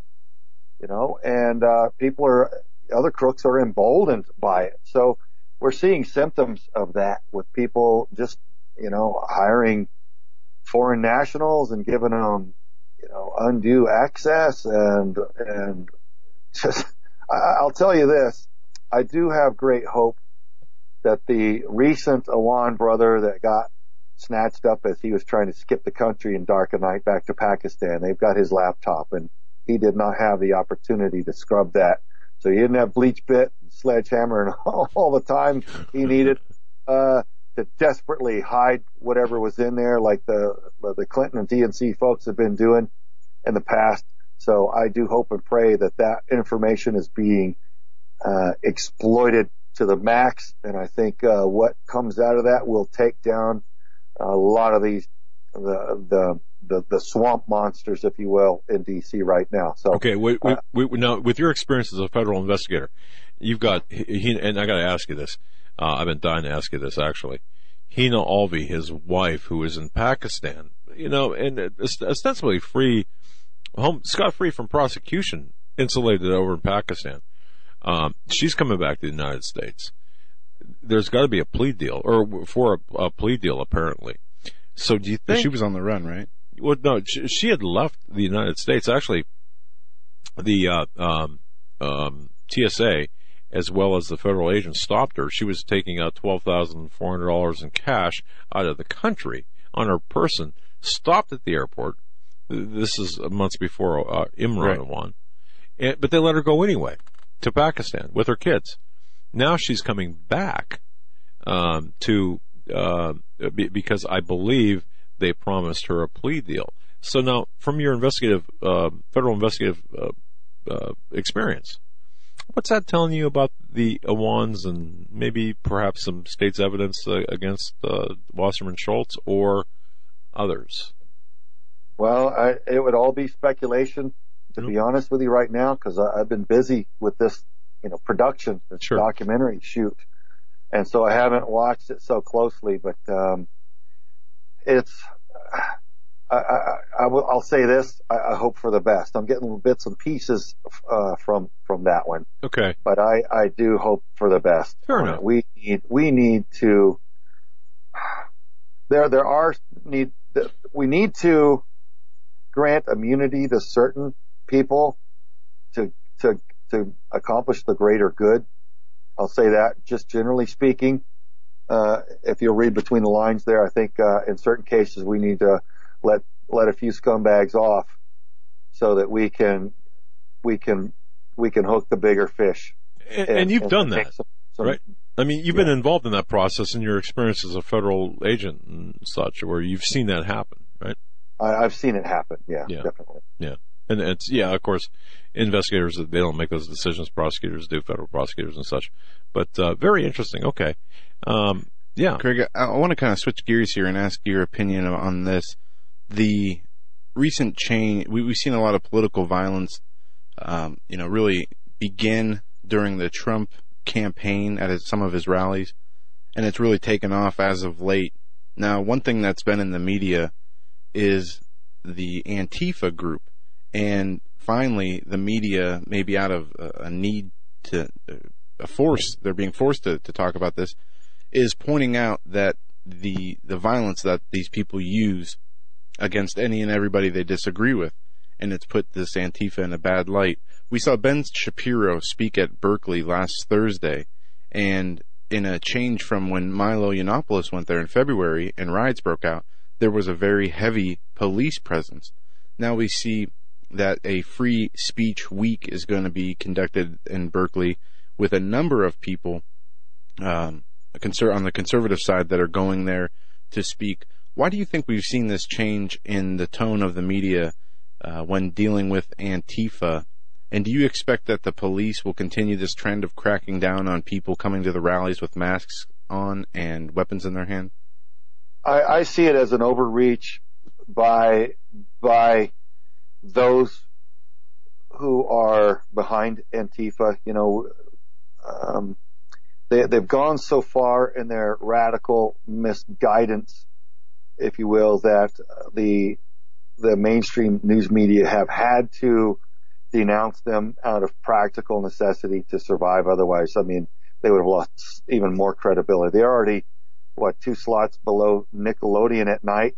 Nick, Nick Yeah. at night's at 11th, at 11th in the ratings, and uh, CNN is at 13th. Yeah. So they're already taking a beating. Even their own liberal followers are bailing on them. They're getting tired of being lied to. So I think when uh, when you've got a group, a hate group like Antifa that uh, doesn't make sense when you watch them attacking people and just how violent, bitter, and nasty they are, you can only condone it and, and whitewash that so long before you have to admit, like, okay, yeah, maybe that they're not the best. I think, and that's kind of all all the mainstream media's done. It's kind of admitted, well, maybe they're not quite the best, but they're still not, you know, denouncing them uh, and and condemning Antifa. Well, they're not going that far. They're No, you're saying, right. "Well, we're not really going to back them so much like we used to because they would li- they would like to, but they can't because they would lose too much money, lose too much uh, of their, their their status as a media, uh, lose too much credibility. So I think they're having to just kind of soften their support of them more than more than anything else. Well, one of know? the, one of the funny things that came out of the media um, as they were covering this group and the tactics that they used was one commentator on CNN said that they are on the side of angels, and I thought that was pretty funny. I, I saw that. Who was It's that? ridiculous. I can't- I'll- what kind I'll of find sick out. mind comes up with something like that? It doesn't check out no matter you know No. what what program you're on. You're I'm scratching my head. And look, uh, I don't know if you guys heard much about it. I was busy at the time. I tried to pay attention a little bit, but I saw a lot of people reporting online that uh, that these Nazis, the people that had uh, like Nazi uh, t-shirts and stuff on, and the Antifa folks were seen getting off of the same buses Oh yeah. before all this this violence uh, at one of the rallies, and I, I wonder how far that's gotten, or if that's been verified, or if that's just just Yeah. rumor. No, in fact, Joe talked about that. Uh, the mix or the Yeah, there uh, were a few eyewitnesses that Yeah. um, gave their account on YouTube and talked about the one uh, a army of buses all coming together, parking one behind the other, and then lining up, kind of like you see at a at a school, a high school. or a, a concert. Well, yeah. and then these people not only getting off the bus uh, and putting on these different, you know, clothes uh, from opposite sides of the political spectrum, but interestingly enough, one of the witnesses also goes on to describe afterwards, after the events in, in Charlottesville that day, a number of them from both sides of the political aisle that were allegedly fighting at each other hours before, eating together at diners and other restaurants, Yep. which, um, you know, when we see these type of, of uh, protests, we know, especially with Charlottesville, there was a, a guy named Jason Kessler who was a huge Obama supporter, and his Twitter feed was just full of the Obama stuff. Then all of a sudden, on the night of the election, he made some weird statement that oh, I've been red pilled and I'm now a Republican or Trump supporter. Suddenly, he had his permit for that Charlottesville rally pulled, and the ACLU, who never steps in to do anything on behalf of a conservative or Christian or any group that is related with them, stepped in and got the permit reinstated. And there's just a lot. I mean, with the whole Charlottesville incident, we know, and from uh, just experiencing a number of these things play out in different ways, that federal undercover operatives like to go in there and start the violence and you know then leave uh, or get the violence the ball rolling with the with the violence and uh, create this disturbance and I believe that to be the case. I wouldn't limit it to federal here. undercover operatives. though. Well, no, maybe yeah. not federal undercover operatives. There, I'm sure there are many other operatives, but it is all influenced anymore by by politics and money to the point where there's an article today that talked about Hillary Clinton and taking eight hundred thousand dollars from her campaign uh, money and giving it to an Antifa group. And when interviewed, they uh, this one uh, section of, of the Antifa group, I think it's uh, Onward Together, something like that. Um, they denied receiving money from George Soros, but wouldn't deny that they got money from Hillary Clinton. But the funds show that to be the case. And speaking of Hillary Clinton, I know we talked about the Arkansas and Clinton body count. Any thoughts on this resurgence of Hillary Clinton in the news media being fawned over by everybody with her book titled What Happened as she goes on to blame every and anybody besides herself for the election loss? Well, you know, they they may try to to um, give her credit or praise somehow, but what I see overwhelmingly is ridicule. People are humiliating Hillary Clinton for raising her rancid head once again and throwing the blame for that which she is responsible. So if you go to any of the news feeds, like let's say CNN airs a story about uh, Hillary, just go read in the comments, and you'll you'll see people just bashing and going, oh, they're just trashing her, man. I think most of the American public is sick of her. I think they see through her, and it's and it's just bad, and it's just old, and it's almost like they keep raising her from the dead, and you know, injecting her with adrenaline one more time, and taking her out of the crypt, and wheeling her back into public, and hoping they can get her back in there. I think because so many of the globalists have so much invested in her uh, that she was supposed to hand the keys to the United States over to them, and uh, and and uh, they, they've lost a lot of money in their for their investment. So I think they keep trying to dust her back off and put lipstick back on her and wheel that pig back into into the arena. But uh, the American public aren't having any part of it, from what I'm seeing. It's Yeah. the, the the comments are hysterical, man. They're just they're just It is good slashing entertainment. I I just had a great, great mental image, which you just said. Don't get me started. And Craig, John just sent me a note saying that you have a, a great YouTube channel with a, a, bunch of different videos from shooting to um, other videos that you've done. What is the name of your YouTube channel? Oh, I'd have to look. It's, it's, it's Craig Craig Saw Man Sawyer or or uh, Craig Sawyer. Let me let me if you guys well, I can put it up real quick. To, John uh, says it's Greg. Yeah, Craig we, we got you Sawyer. covered. Okay, Craig got you Saw Man. You, you don't have to look. And I didn't know that was there. That's like me. So, so folks, oh, go there's subscribe. the Twitter, there's the YouTube, there's the uh, Facebook, you know, the public Facebook page. That one's Craig Saw Man Sawyer. Yeah. I try to, you know, but sometimes people have stuff occupied. You choose a name that you can, but you know, I oh, just, I, I try to put stuff on multiple out, outlets because so many of these tech companies manipulate the reach anymore, especially if you're conservative, boy. Oh yeah. You know, got people, friends of mine saying, Craig, I haven't seen anything from you in weeks or months. And I'm like, you uh-huh. gotta be kidding me. I post multiple times every day to try to keep people up to speed. They're like, man, I have to keep, keep clicking like on your page and follow and then I'll come back the next day and it'll be gone.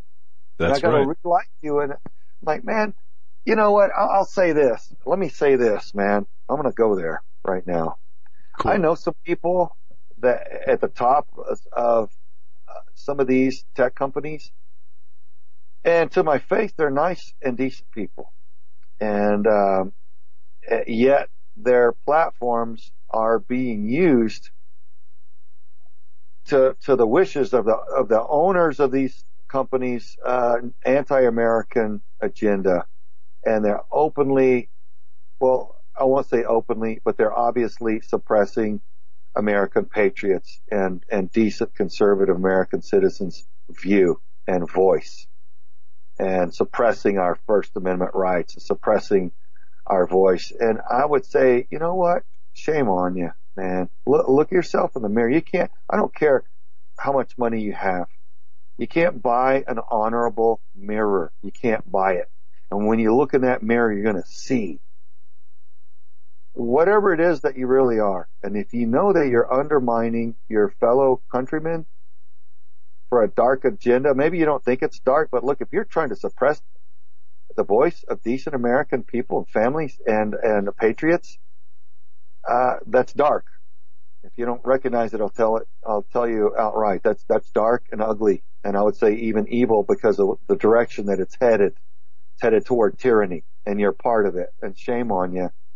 And so, uh, I would encourage anybody that's working for any of these big tech tech companies. You're so proud. You're so pro gay. You're so pro, you know, modern changes and all this stuff. Well, you're also pro tyranny because the way this is marching, the direction that this all is marching is to suppress the majority, so to suppress the morally decent, uh, to usher in a, a type of perversion of the minority and, and usher in control of the, we, the American people, by a globalist cabal of criminals who are not good people and that want absolute control. And, and when they get absolutely control, it, it turns dark. What they want are not good things, no matter what model you're told they want. So uh, the, the, the, the ultimate globalists, those that, that with, that control the trillions want essentially a global communist model. So it's not like we all get to be wealthy and, and, and enjoy it. No, we all get reduced to the, to the lowest common denominator under their model.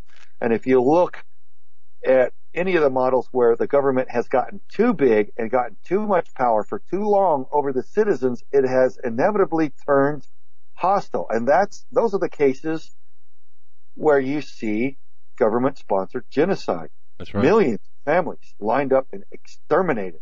I mean, that doesn't happen on accident. That happens when the citizens give willingly give up all of their rights to to uh, the government and assume that the government's going to take take care of them. And I ask anybody on the radical or on the extreme left to take an honest look at at those that you know in federal government and ask yourself if they're so brilliant and if they're so sharp and that they have so many of the, the answers that we really want them in charge of everything.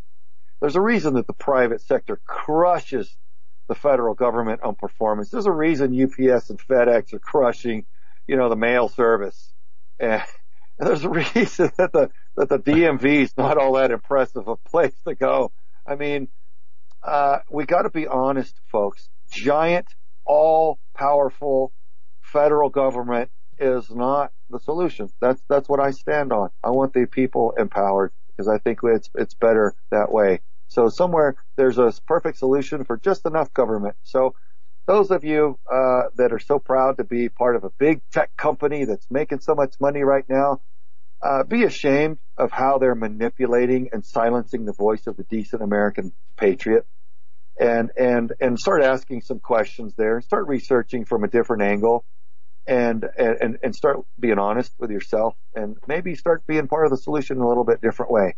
Okay, so Amen. that's my soapbox there. Thanks and- for letting me get that out.